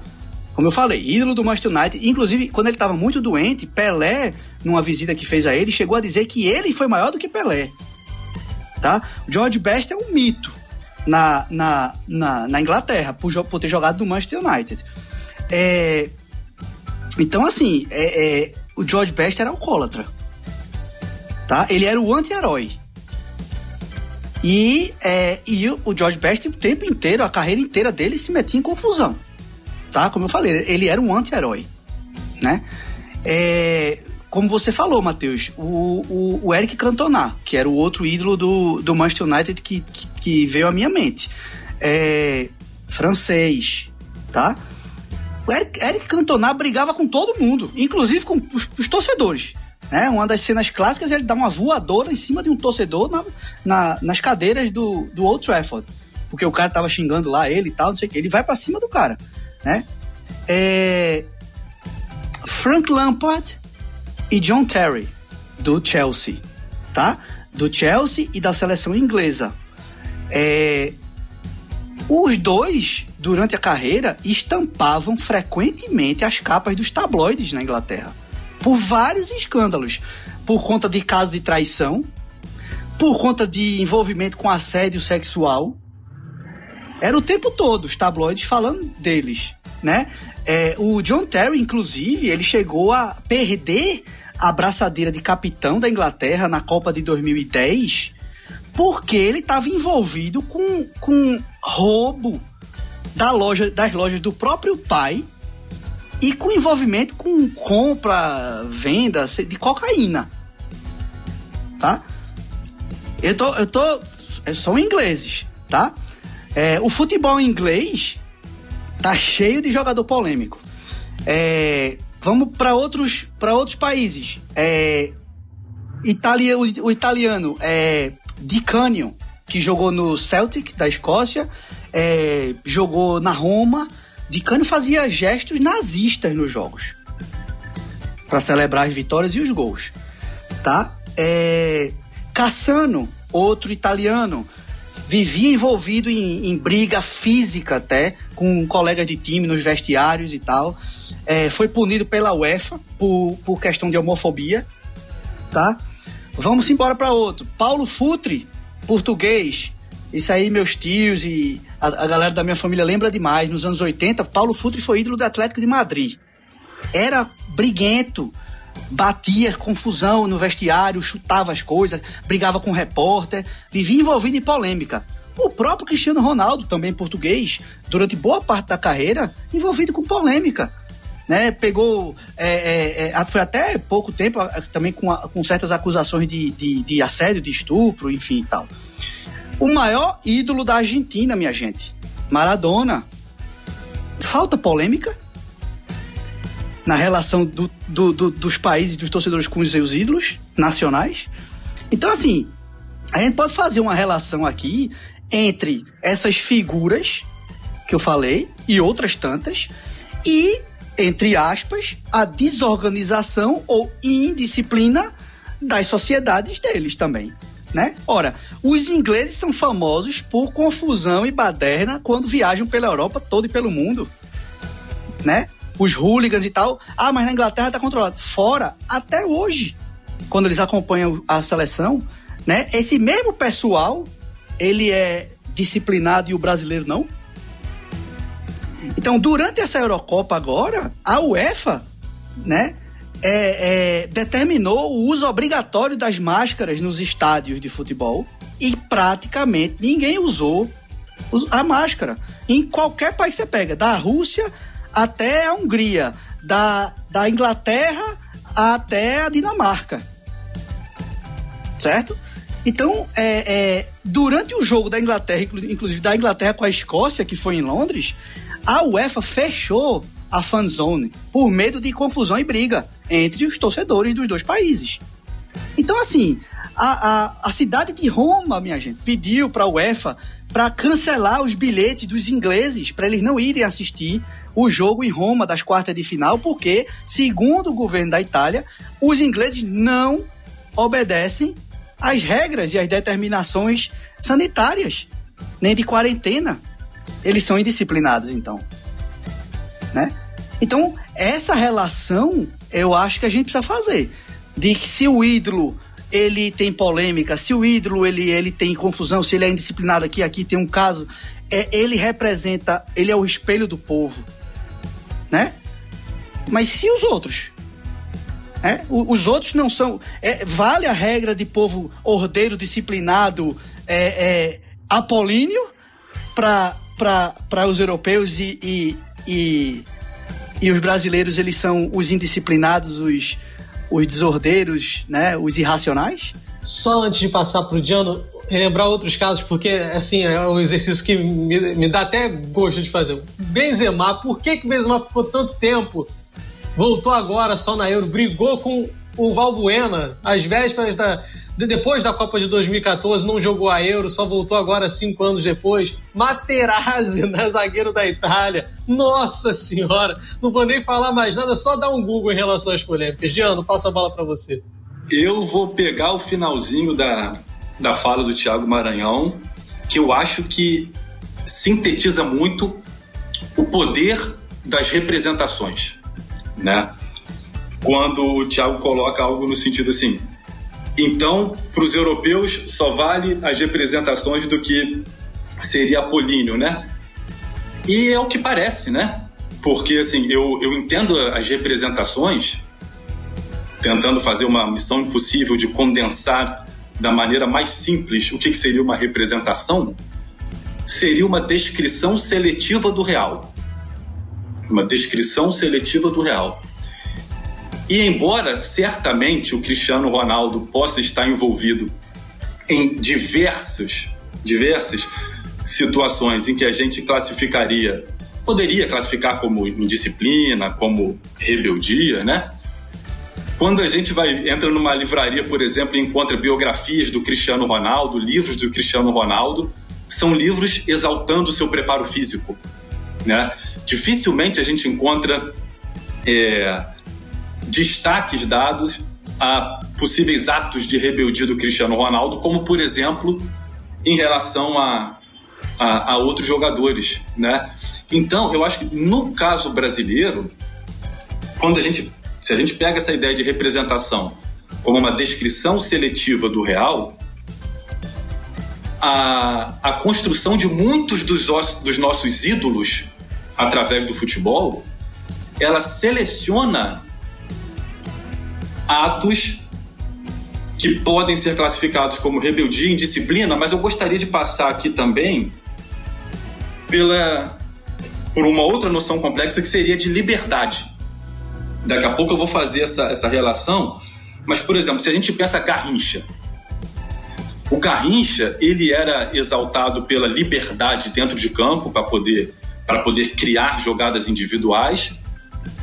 Mas o Garrincha também era e ainda é, nos conteúdos que encontramos hoje em dia, muito celebrado por uma liberdade no seu modo de vida. Né? São inúmeras as histórias de que é, o Garrincha estaria atrasado para uma partida oficial do Botafogo porque estaria pescando ou caçando passarinhos, né? assim, tentando demonstrar um modo de viver livre do, do Garrincha. Se a gente vai para a seleção brasileira de 82, essa ideia de essa noção de liberdade ela vai assumir um significado muito diferente. É, recentemente eu defendi minha tese de doutorado, que estuda a construção de representações sobre a seleção brasileira de 82, na revista brasileira Placar e na revista britânica World Soccer. É, no início da década de 80, o Brasil estava passando por um processo que ficou chamado de abertura política, né? E nesse período, a revista Placar se encheu de, de conteúdos, de materiais que ao mesmo tempo negava qualquer forma de autoritarismo e incentivava a redemocratização, né? E nesse contexto, a seleção de 82 ela foi definida, segundo os próprios termos da revista Placar, tanto como a seleção do amor à arte, como a seleção da abertura. Né? Então, mais detalhadamente, o estilo de jogo da seleção brasileira de 82 ele conectou representações sobre o modo de jogar artístico e criativo com um modo de viver livre e democrático, né? Então, a liberdade que às vezes se exalta em Garrincha é diferente da liberdade que a gente vê exaltado, por exemplo, em Sócrates, que era o capitão da seleção brasileira de 82. Né? Em Garrincha, exalta-se a, a liberdade de uma vida sem compromissos, enquanto em Sócrates se celebra a liberdade por poder clamar por uma, uma vida calcada na democracia. Aí vocês podem estar pensando, pô, mas tá, liberdade, isso está. deve estar fugindo um pouco do tema e tudo, né? Aí eu, assim, eu entendo que em, são muitos os contextos em que essa ideia de liberdade pode ser significada como indisciplina e rebeldia. Por exemplo, Carlos, do, Carlos Drummond de Andrade ele vai falar da irresponsabilidade amável do Garrincha. Quando, quando Sócrates faleceu, a manchete do, do jornal Estado de São Paulo trazia o adeus de Sócrates, um rebelde genial. Né? Então, é, eu acredito que, de certa forma, embora seja inegável que ao redor do mundo a gente encontre inúmeros, incontáveis exemplos de jogadores que tenham passagens de disciplina e de rebeldia nas suas trajetórias, aqui no Brasil, de certa maneira, essas passagens elas são, não em todos os contextos, mas em muitos contextos elas são valorizadas e participam da construção daquele futebolista como um ídolo nacional. Eu acho que no caso de, de Garrincha, no caso de Sócrates, podemos pensar também o caso do Romário, essa liberdade entre aspas, rebeldia, entre aspas, indisciplina, entre aspas, desorganização, entre aspas, no modo de viver, acabou sendo determinante na construção desses futebolistas como ídolo nacional. Ô, ô Diano, mas você não acha que isso também acontece, por exemplo, com a Argentina e com a visão, com a imagem de Maradona? Sim, perfeito. Com, com Maradona, eu acho que o, o Maradona, se a gente for pensar o futebol crioulo, né, que é o considerado estilo de jogo tipicamente argentino, eu, eu acredito que o Maradona ele se encaixa tão perfeitamente nessa descrição do futebol crioulo como talvez nenhum outro nenhum jogador brasileiro se encaixe na descrição do futebol mulato. Sim, eu acredito que no, no caso do Maradona e, e, e, e entendo também que muito da idolatria para com o Maradona, que não ocorre de forma semelhante com o Messi, acho que a construção do Messi como um ídolo argentino passa por uma estrada muito diferente da construção do Maradona como ídolo argentino, e muito sim por essa relação, por essa valorização da indisciplina do Maradona. Tiago, no seu artigo, você demonstra que Gilberto Freire utiliza o discurso do silêncio, que basicamente seria não dizer para poder dizer. Um exemplo disso é quando o autor afirma que o estilo brasileiro é diferente e singular e ao mesmo tempo ele é, coloca que o estilo europeu ele é calculado, ordenado e, e matemático. É basicamente né, o que você tinha falado antes né, sobre essa diferença. É, mesmo sem Freire afirmar diretamente, fica subentendido que o brasileiro não é um povo disciplinado e, e de ordem. Né? Além de referenciar de forma oposta os europeus, o autor afirma que o, os afrodescendentes reduziriam tudo à dança, à festa, à diversão, ao drible e à malandragem. E por consequência, é, não seriam levados a sério, não seriam racionais. É, em seguida, no texto, você atenta para o fato de que os negros eles não falam, eles são falados. Né? E, e, e nós conhecemos ele pelo outro, no caso, Gilberto Freire. Esse fato, como podemos constatar, carrega a, a influência do, do, proeminente racismo na época, né? E, e, e, você afirma no seu artigo que, através do discurso de, de Freire, alguns estereótipos se consolidaram até hoje, né? Alguns slogans, né?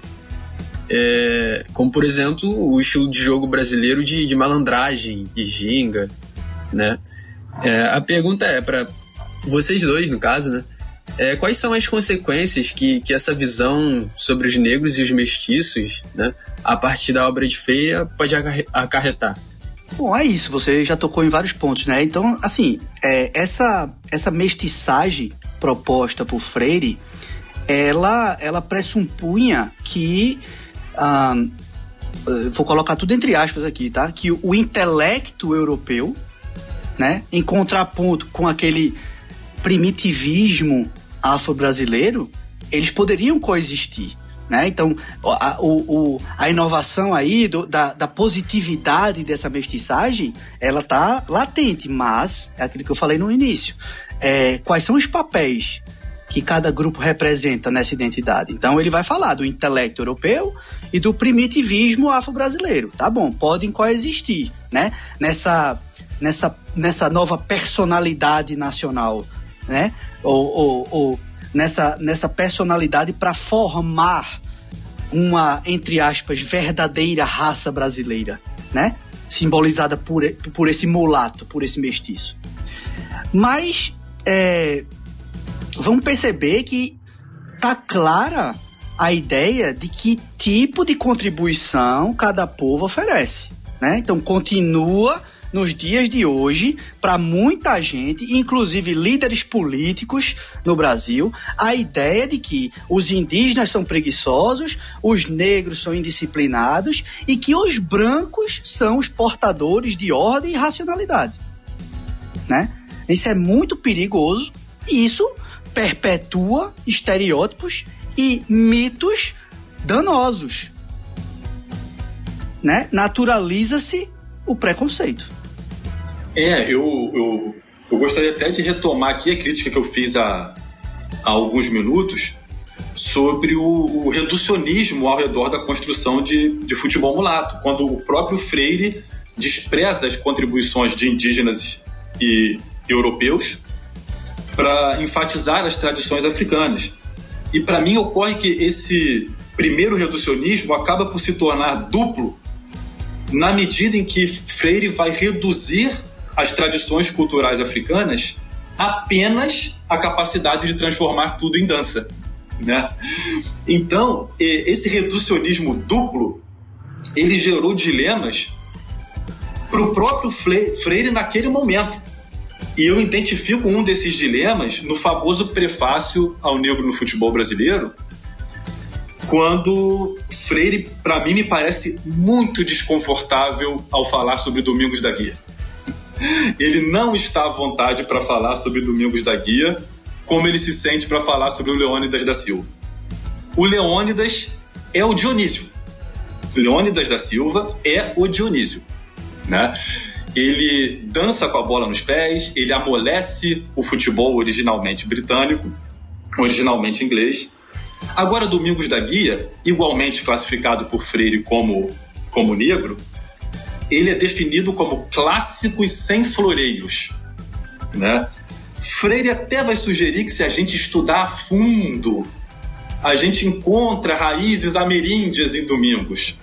Né? Mas ele também vai falar que Domingos seria um inglês entre os tropicais, um apolíneo entre os dionisíacos. Né? Então, assim, não há espaço para Domingos da Guia no futebol molato. Não há espaço. Né? Então, em primeiro lugar, eu entendo que o futebol mulato é reducionista por desprestigiar o que Freire chama de tradições culturais indígenas e europeias. Em segundo lugar, ele é reducionista por simplificar as contribuições culturais africanas apenas a capacidade de transformar tudo em dança.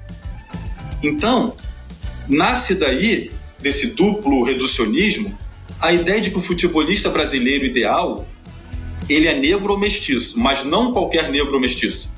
É o negro ou mestiço que dança com a bola nos pés, né?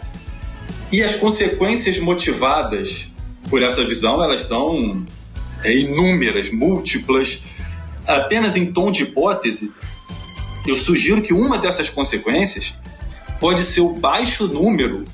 Eu ainda estou sendo, estou usando eufemismos para falar baixo número de treinadores nos clubes de elite brasileiro que sejam classificados como negros ou mestiços, né? Reforço, essa é uma hipótese, eu não quero tirar conclusões de um estudo que eu não fiz, mas eu acho que vale a pena levantar essa pergunta. Será que existe alguma relação entre a visão que assume que negros e mestiços colocam a emoção à frente da razão e transformam tudo em dança, com o fato da gente poder contar nos dedos de uma única mão a quantidade de treinadores de futebol de elite que são negros ou, ou mestiços, né? eu acho que esse é um estudo que já está batendo a porta e não é de hoje, né? Diano, você toca num ponto perfeito. E eu vou tentar expandir essa sua hipótese. E os dirigentes? Aqueles que comandam o futebol. A gente vê essa representação? A gente não vê. Né? Então, é, é, é, a, gente, a gente se depara aqui é, com. E mais uma vez, eu também não fiz esse estudo, mas eu, eu, eu sigo a sua mesma linha. É, a gente aqui se depara com uma, com uma realidade em que é, esse mulatismo positivo ele só serve para entreter. Ele só serve para fazer graça, né? Na hora de ser sério, na hora de comandar, de treinar ou de dirigir, não precisamos desse grupo, né? Por que será? É, aí eu, eu retomo a, a ideia que eu, que eu mencionei há pouco, assim, do poder das representações, né? Porque, assim, fica uma sensação... Eu lembro em 2009, o Andrade, treinador do Flamengo, o Andrade, quando assumiu o Flamengo, ele fez mudanças táticas no time que todos os jogadores do Flamengo passaram a render mais, menos o goleiro, porque como o time ficou melhor, o goleiro defendia menos. Agora, ele pegou, por exemplo, o Ayrton e o Williams, que eram jogadores da posição que o Andrade jogou, volante, né? E que faziam falta o jogo inteiro. Ele transformou o Ayrton numa espécie de terceiro zagueiro, botou o Williams de meia direita, é, mexeu na posição do, do Petkovic, do Adriano. O time do Flamengo arrancou pro título. E o que, que eu só escutava? Andrade é bom de vestiário. Andrade é bom de vestiário. Né? Recentemente, com o Marcão no Fluminense, o Marcão conseguiu fazer o Fluminense jogar um futebol que poderia não ser vistoso, mas um futebol intenso com Nenê e Fred no time, ele conseguiu arrumar um esquema tático que o Fluminense jogava com o Nenê e o Fred e conseguia igualar a intensidade dos adversários. E, do, e o, o, Fluminense cresceu na tabela com o Marcão e eu só escutava dos próprios torcedores do Fluminense. O Fluminense precisa de um técnico porque o Marcão é bom de vestiário, o Marcão é bom de vestiário. Então, essas representações, ela reforça, gosto sempre de reforçar, não quero tirar conclusões de um estudo que eu não fiz. É apenas uma sensação e uma observação relacionada ao caso do Andrade, relacionado ao caso do Marcão, que me parece que essa representação de que colocam a emoção à frente da razão, né, à frente do intelecto, ela se mostra muito presente também, não apenas nos futebolistas negros e mestiços, mas também nos treinadores. Vamos fazer uma breve pausa para o nosso quadro Toca a Letra.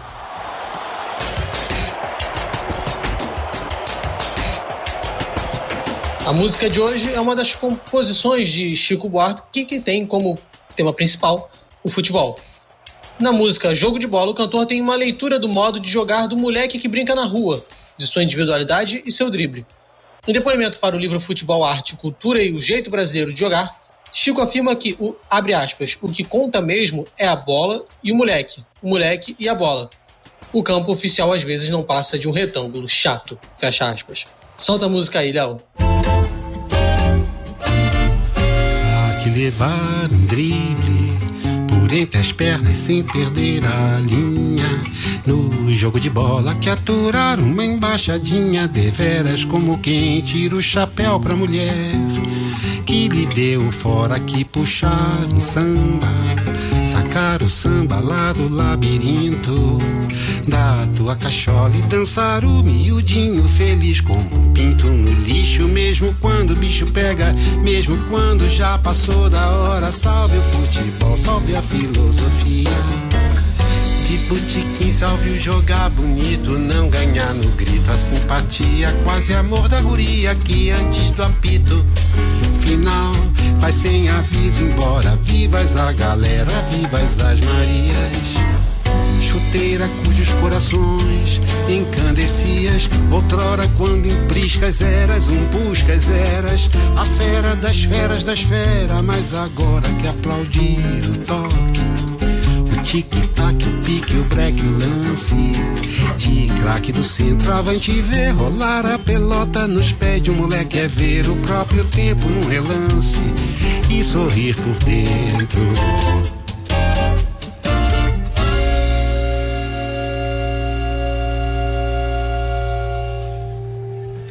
É bacana notar que o Chico traz uma síntese de ideias sobre o valor do futebol como reflexo da nossa identidade nacional. O brasileiro seria dono da bola, enquanto o outro seria o dono do campo. O, o Thiago, na conclusão do artigo Apolinos e Dionisíacos, o futebol, o, papel do futebol no pensamento de Gilberto Freire a respeito do povo brasileiro, esse é o nome do artigo, aponta que as críticas que surgem quando a seleção é derrotada muitas vezes dizem respeito à ausência do verdadeiro estilo brasileiro em campo. E aí, avaliando, né? Agora, a forma que a torcida lida com jovens que surgem no futebol, nós vemos que muitos deles são questionados, por exemplo, justamente por não apresentarem potencial semelhante à maioria dos ídolos brasileiros do passado, que tiveram destaque ainda novos. Muito se fala da safra atual, que não é mais a mesma. Os torcedores carecem desse estilo brasileiro. O futebol brasileiro tornou-se mais resultadista, ou seja, centrado apenas no resultado positivo ao final do jogo? Olha, é, eu, eu não sei, eu não tenho uma resposta definitiva sobre isso, mas eu, mas eu, como vocês já devem ter percebido, eu gosto de provocar bastante. Eu vou fazer outra provocação. é, quais são os maiores orgulhos do futebol brasileiro? As cinco Copas conquistadas, né? Acho que a gente concorda com isso. A gente tá falando ou não do resultado positivo ao final do jogo? Quais são os maiores traumas?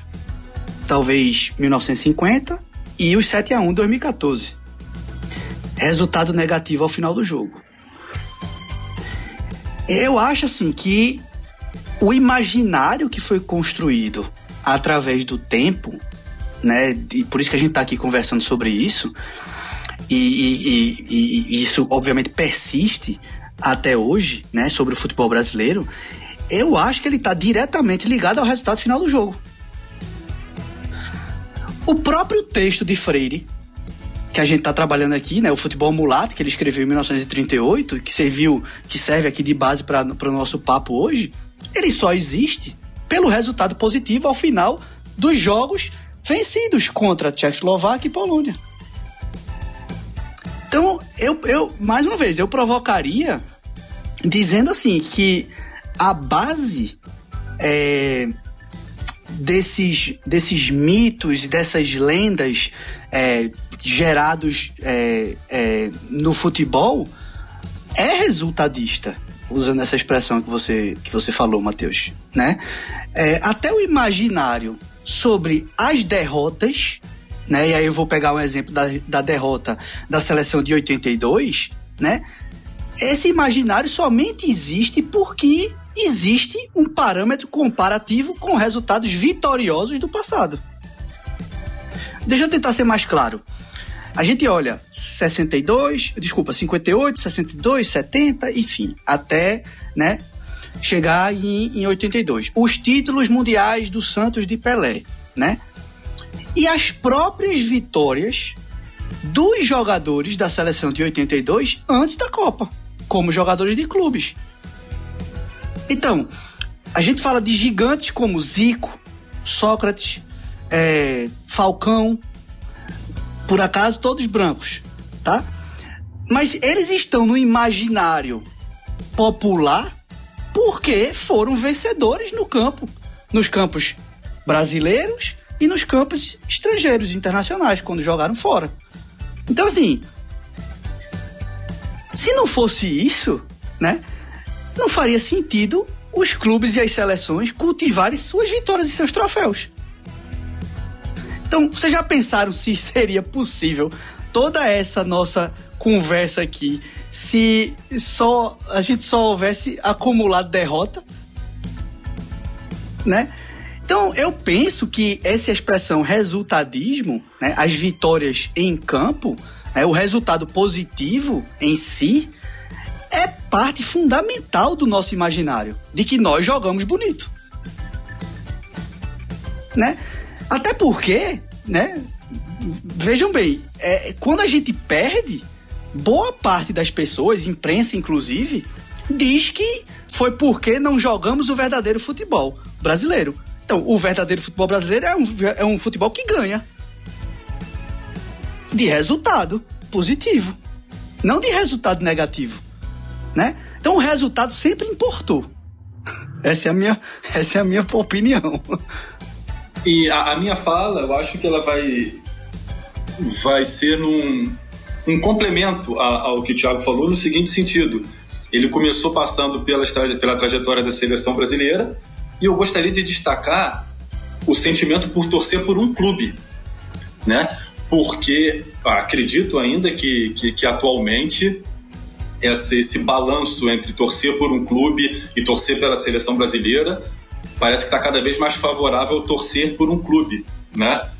E, e aí, eu, eu, voltando à, à, proposta da, da homologia entre o, o modo de jogar de uma equipe e o modo de viver de uma coletividade que se sente representada por aquela equipe, eu acho que quando a gente for olhar o sentimento de torcer por um clube, a gente tem que entender aquele torcedor na relação com o próprio clube dele, no contexto do clube dele, né? Então, assim, de forma direta, é, os torcedores do Santos, por exemplo, não necessariamente eles vão valorizar uma mesma forma de jogo do que os torcedores do Grêmio, né? E, e ainda deve ser levado em consideração o contexto em que a gente está falando, quais foram os resultados recentes do time, como anda o time naquele momento, né? É, eu passei toda a minha infância e adolescência, eu nunca vi um torcedor do Fluminense se vangloriar por ter um time voluntarioso. Aí vem 2009, todos os matemáticos estatísticos davam 99% de chance do Fluminense ser rebaixado. O Fluminense consegue a façanha de escapar do rebaixamento. A torcida eterniza aquele time como o time de guerreiros. E desde então, valores como determinação, entrega, vontade passaram a ser valorizados pela torcida do Fluminense como eu nunca tinha visto antes, né? Então, é, eu acredito que assim, entender o sentimento de torcer, fa falar em torcedor brasileiro, é, a relação dele com a seleção brasileira, ela é muito diferente da relação com o clube e o sentimento de um torcedor com o clube varia em relação ao sentimento de um outro torcedor com um outro clube, com um contexto. Então, assim, é, é muito múltiplo, é muito dinâmico para a gente poder partir da ideia de um torcedor brasileiro, né?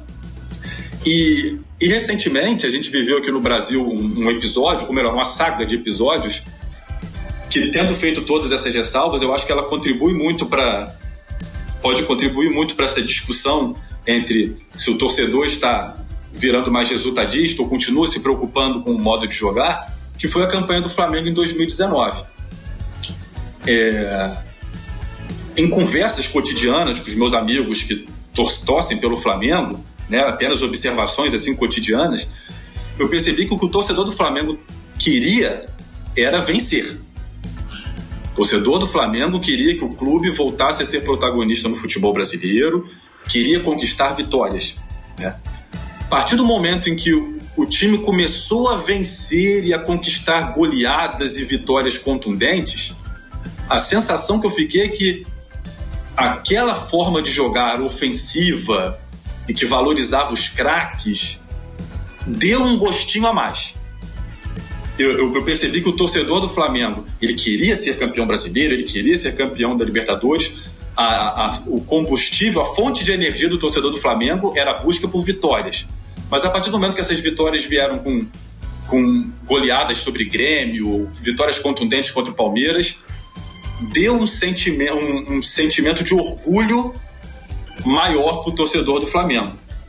Né?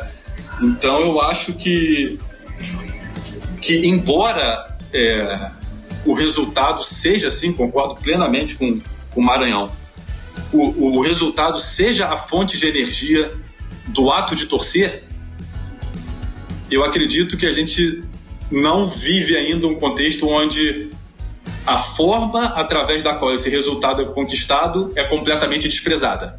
Concordo, concordo. É, eu não, eu não, se, se pareceu que eu, que eu falei sobre isso, não, não era a intenção. Mas aí eu faço, de novo, eu, porque eu faço essa provocação do resultado, né? É, é, eu sou da terra do Ibis, né? Então, eu, eu, eu, eu faço esse questionamento. O Ibis é o Ibis porque ele se torna único. Ele fez um marketing positivo né? Por ser o time que só perde, entre aspas, né? E aí faz a brincadeira. Quando alguém perde, um time grande perde, ele fala, vamos marcar um amistoso, né? E tal. Ele conseguiu reverter para um marketing positivo. Mas a minha questão é, você, vocês conseguem imaginar um país de, de, de 300 IBs? Não. Claro que não, né? É claro que não. A gente, como eu falei, a gente, é, um pai leva um filho quando é criança pequena para ir para começar a torcer pelo time dele, desse pai, ou tenta fazer, né? É, levando para um jogo que ele acha que o, que, o, que o time dele vai ganhar o jogo. Para que a criança sinta aquela sensação positiva da vitória. Você já pensou o pai levar o, o, o filho para ver uma campanha de rebaixamento? O menino não vai torcer para aquele time nunca. Mas aí, papai, eu, eu prefiro torcer pelo Barcelona. e retomando a seleção de 82, que para mim talvez seja é, o símbolo mais, mais complexo dessa relação entre resultado e futebol arte, né?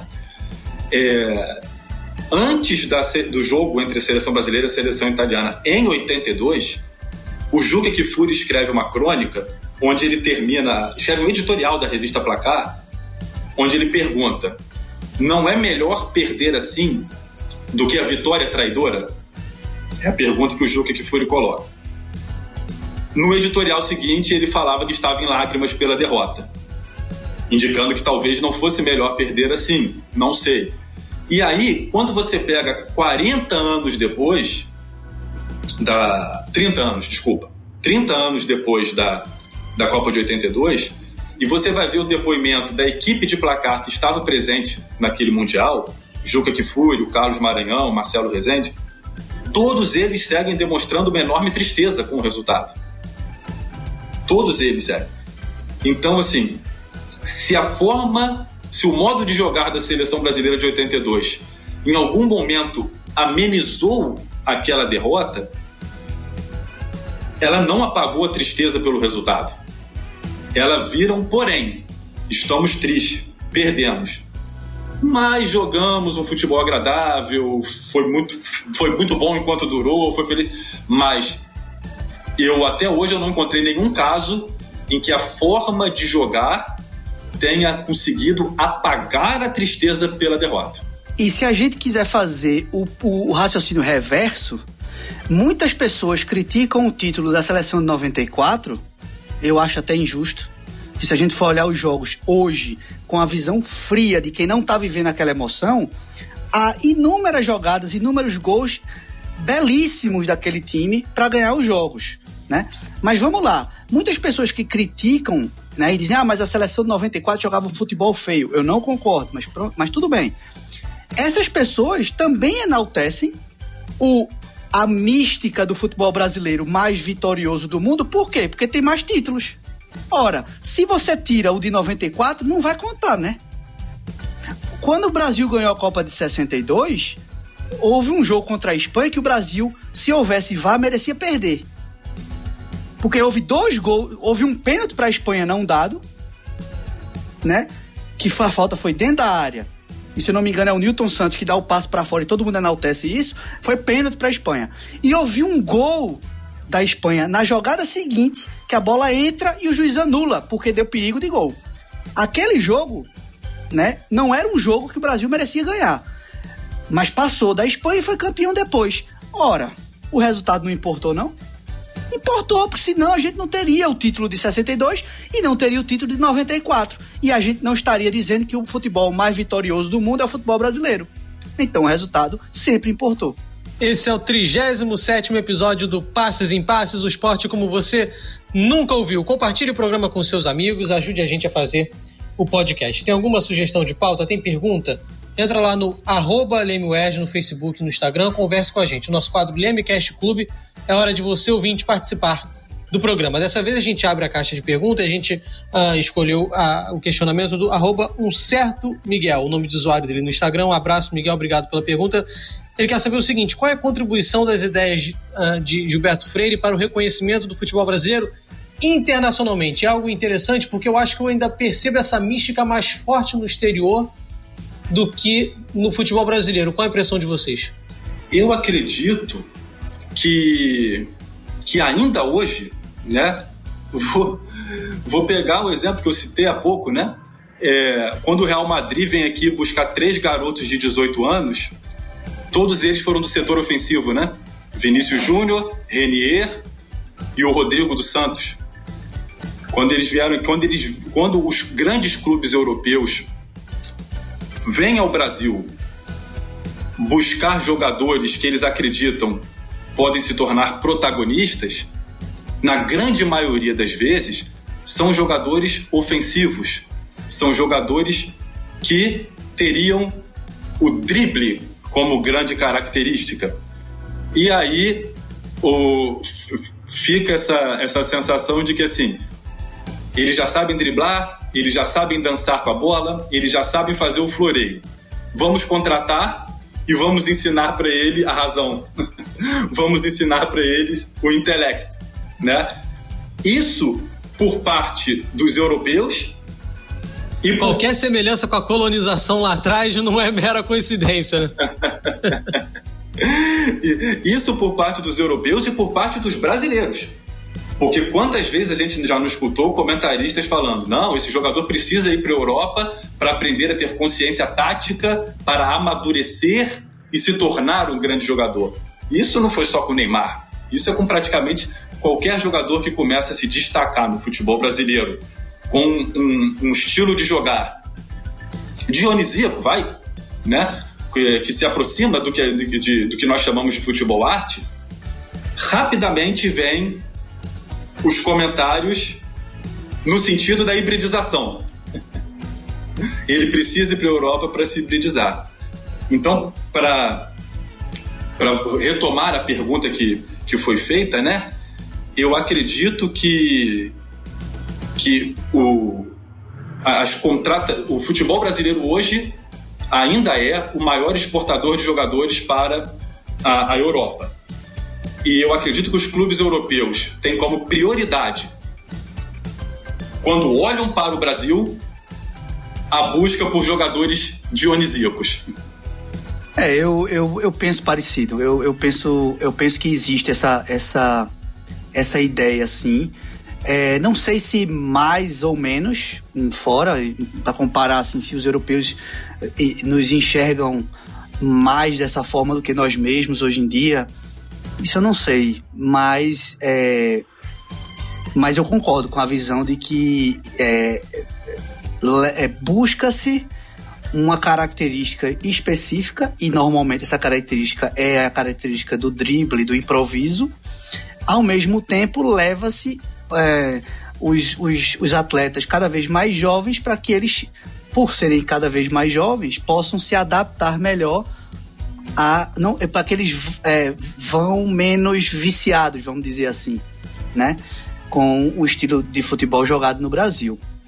Agora é, é complicado isso porque a gente está falando aí de uma coisa muito mais complexa que é um país extremamente populoso, extremamente desigual, em que até hoje, para a grande massa dos meninos e das meninas é, que gostam de esportes, e não estou falando só de futebol, estou falando em geral, é, o, talvez o, o, a, o grande trampolim social seja isso. E aí, cada vez mais jovens é, veem a oportunidade de ir embora para um, um mercado é, que paga mais, que talvez dê uma estrutura de vida mais tranquila, mais segura, longe de, de, de certa violência que essas, que essas crianças, esses adolescentes vivem, é, ou jovens, né? Vivem em, seus, em suas cidades, em seus bairros. Então, eu acho que também tem esse aspecto, sabe? É o aspecto de que nós não resolvemos o nosso problema interno. E, consequentemente, nós passamos a. ou nós continuamos a ser exportador de mão de obra barata em comparação com o mercado interno do Brasil. Né? Então, eu, eu falei nesse ponto anteriormente sobre a questão de superioridade europeia do ponto de vista de estrutura e organização é, institucional. Então, é, é, talvez a gente não perdesse tantas pessoas, tantos jogadores é, para a Ucrânia, para o mercado da Ucrânia, para o mercado da, da Moldávia. Existem jogadores brasileiros que jogam em, em, nos, nos confins da Europa, né? E aí você, e aí a gente não está falando de qualidade extraordinária, a gente está falando de todo tipo de jogador, todo tipo de, de, de qualidade, vamos dizer assim, do, do desse trabalhador, é, mas que vai porque encontra um, uma possibilidade que não encontra no seu próprio país. E aí é uma coisa que a gente tem que observar e lidar, é, saber lidar com esse tipo de coisa. Se a organização interna das instituições esportivas no Brasil também não contribui para esse afastamento, para essa migração em massa cada vez maior de talentos que poderiam contribuir internamente. Tá gostando do Passos em Passos até agora? Continue com a gente, a gente já está na reta final do programa. Agora a gente vai para a parte de perguntas de bate-pronto. Primeiro quadro é o Ondas do Leme.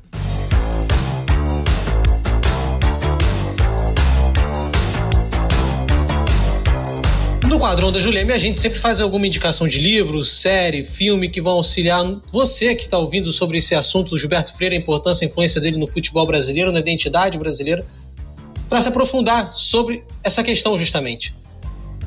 Tiago, você tem alguma recomendação para os nossos ouvintes sobre o tema de hoje? Tenho sim. É, a sugestão de livro que eu, que eu daria, que eu dou, é A Invenção do País do Futebol, a mídia, raça e idolatria, do, do Ronaldo Elal, do Antônio Jorge Soares e do Globo Solo. Eu acho que é um, um, livro. Ele não é um livro muito extenso, mas é um livro fundamental para a gente é, compreender alguns dos pontos, algumas das questões que a gente tocou aqui hoje no, no, no bate-papo, no podcast. Em relação a filme, é, eu tenho um filme sim, e, e aí eu vou sugerir esse filme pela razão oposta a qual eu sugeri o livro. O filme se chama Pelé, o Nascimento de uma Lenda. Esse filme é de 2016. Ele, ele, eu acredito que ele ainda deve, deve estar disponível no Netflix. É, ele é uma produção norte-americana, mas ele tem atores brasileiros, como Seu Jorge, por exemplo, que interpreta o papel do pai de Pelé.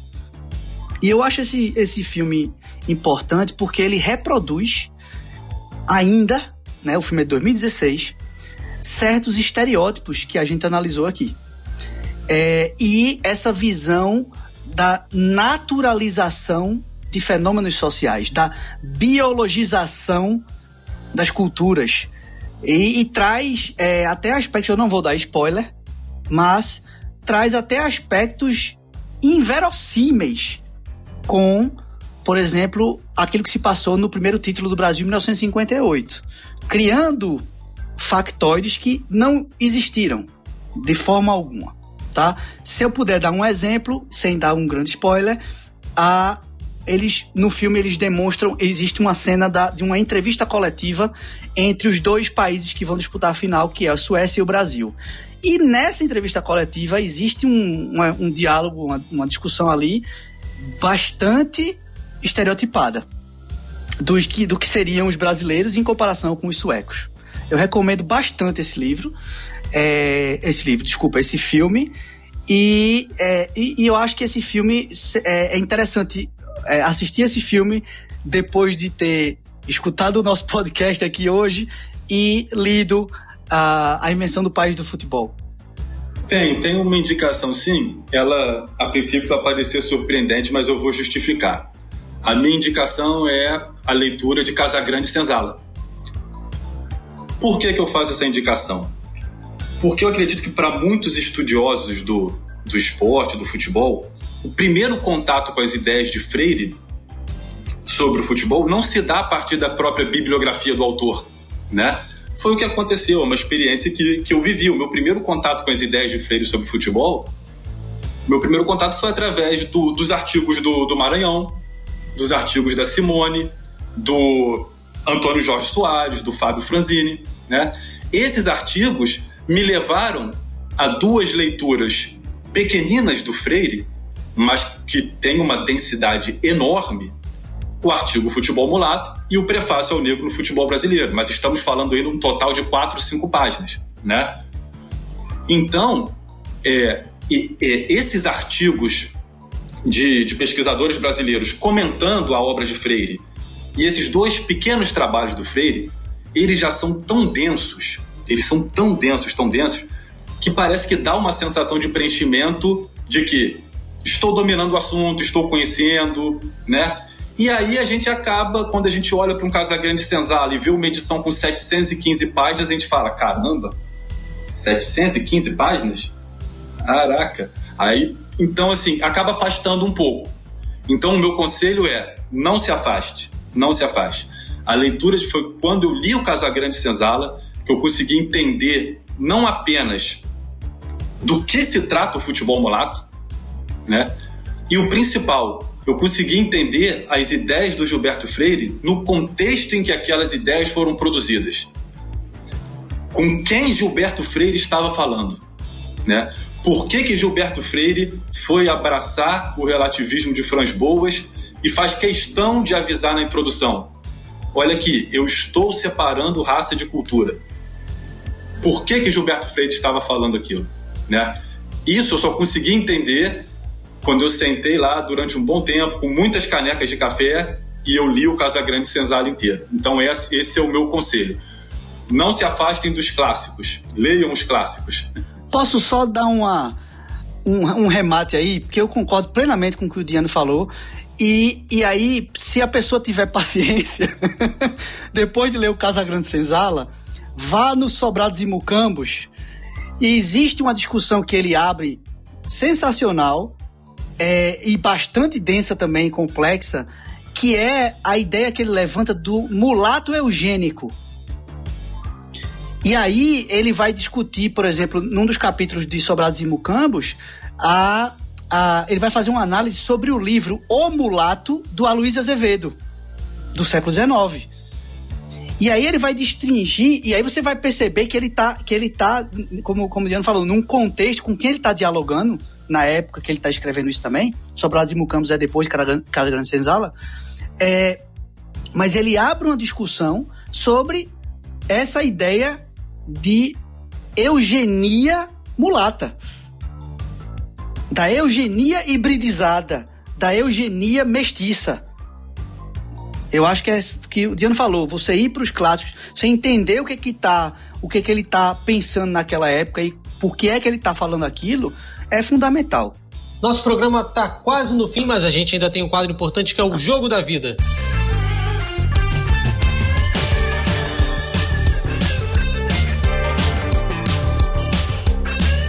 Jogo marcou a sua história? Em qual momento o esporte entrou na sua vida? Quando você teve certeza de que era apaixonado pelo esporte? O Diano já participou desse quadro no nosso 26 episódio. E então a gente vai adaptar um pouquinho a pergunta para você, Diano. Qual gol ou jogada protagonizada pelo futebol brasileiro você julga como a mais bonita que você já assistiu dentro desse contexto todo de representação e construção de sentido em torno desse estilo, desse talento brasileiro que a gente tanto debateu hoje aqui?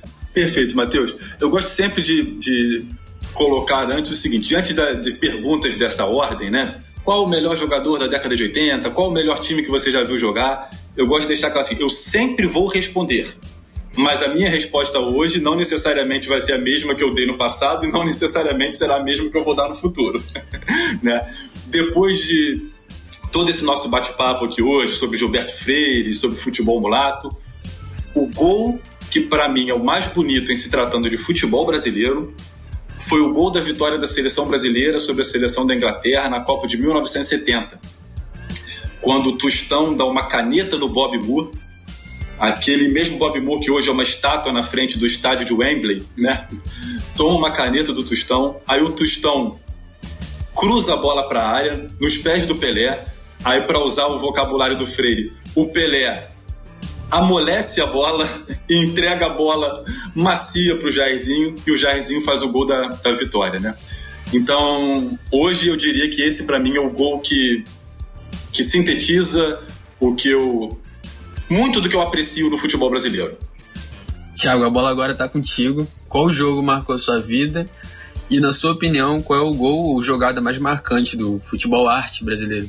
Vamos lá, o jogo que marcou minha vida. Eu tenho vários jogos que, que, que marcaram a minha vida, mas se eu tiver que escolher somente um, eu comecei a acompanhar futebol muito, muito, muito criança e tal, mas é, foi um jogo da minha pré-adolescência. Foi um jogo em 1994 no Campeonato Brasileiro, na Ilha do Retiro, Esporte 5, São Paulo 2. É, o São Paulo era bicampeão mundial de clubes, tinha é, o gigante Tele Santana como técnico, tinha jogadores como Zete, Cafu, Alemão, Palhinha, é, Axel, Euler. E o esporte era um, um, time de jovens, da base, base assim, na maioria dos, dos, dos jogadores eram da base, vários deles é, é, recém ingressos ao, ao time principal, Juninho Pernambucano, Chiquinho, Leonardo. É, na zaga o esporte tinha Sandro, que jogou no Botafogo depois, e Adriano, que foi para a seleção brasileira, jogou no Celta de Vigo. E esse time era treinado por Givanildo Oliveira, né? E eles jogavam futebol.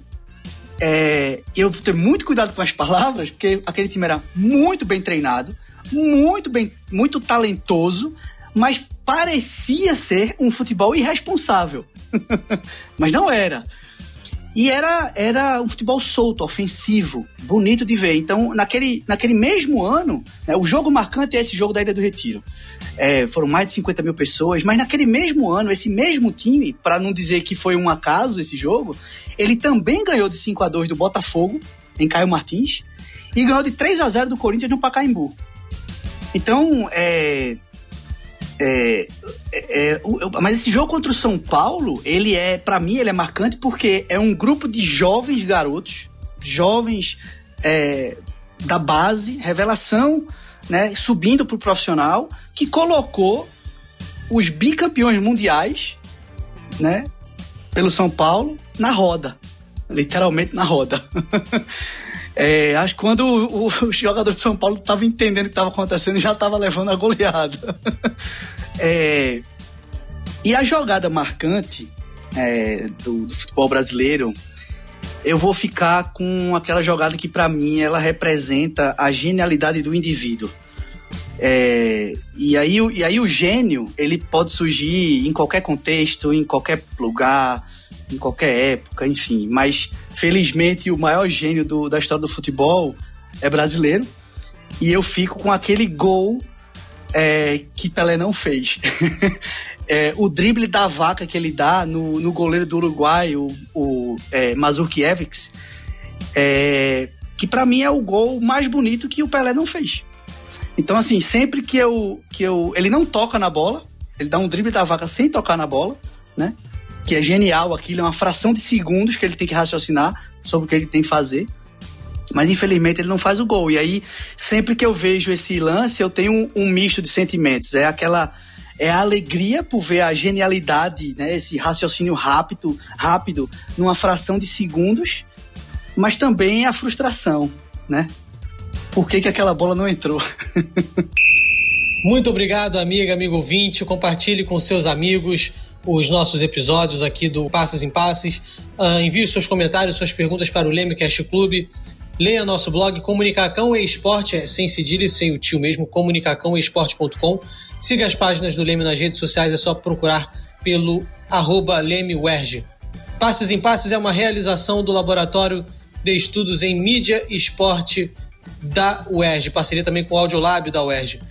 Produção do Abner Rei, da Carol Fontinelli, roteiro também do Abner Rei, da Carol Fontinelli, direção do Fausto Amaro, Felipe Mostar, edição do Leonardo Pereira e coordenação geral de Ronaldo Elal. Antes de eu encerrar, agradecer Thiago, Diano, um prazer ter vocês aqui, mais um bate-papo super agradável, hein? Prazer foi meu, Matheus, Abner, Diano, foi ótimo esse, essa troca de informação. É, espero que as minhas reflexões e principalmente as grandes provocações, as inúmeras provocações, de certa forma tenham trazido algum, algum benefício. E mais uma vez agradeço o convite, foi um prazerzaço, uma honra participar do, do programa de vocês. Muito obrigado. Agradeço demais, agradeço demais pelo convite. Para mim é, é um, um, orgulho enorme fazer parte de trabalhos junto com, com o Leme, desse podcast Passes em Passes. É um grupo que eu aprecio muito, que eu acompanho de perto. Então, eu fico muito feliz de poder contribuir de alguma maneira. Um grande abraço a todos. Abner, um abraço, até a próxima, hein? Muito obrigado, foi um prazer, foi uma conversa muito boa, que, que para mim, particularmente, que me interessei muito pelo tema pesquisando na produção do podcast, me atraiu muito. Muito obrigado pela presença de vocês e pela atenção. Muito bem, nosso programa é quinzenal e a gente espera vocês no nosso 37 episódio. Vem muita coisa boa por aí, segue a gente. Passes em passes, o esporte como você nunca ouviu.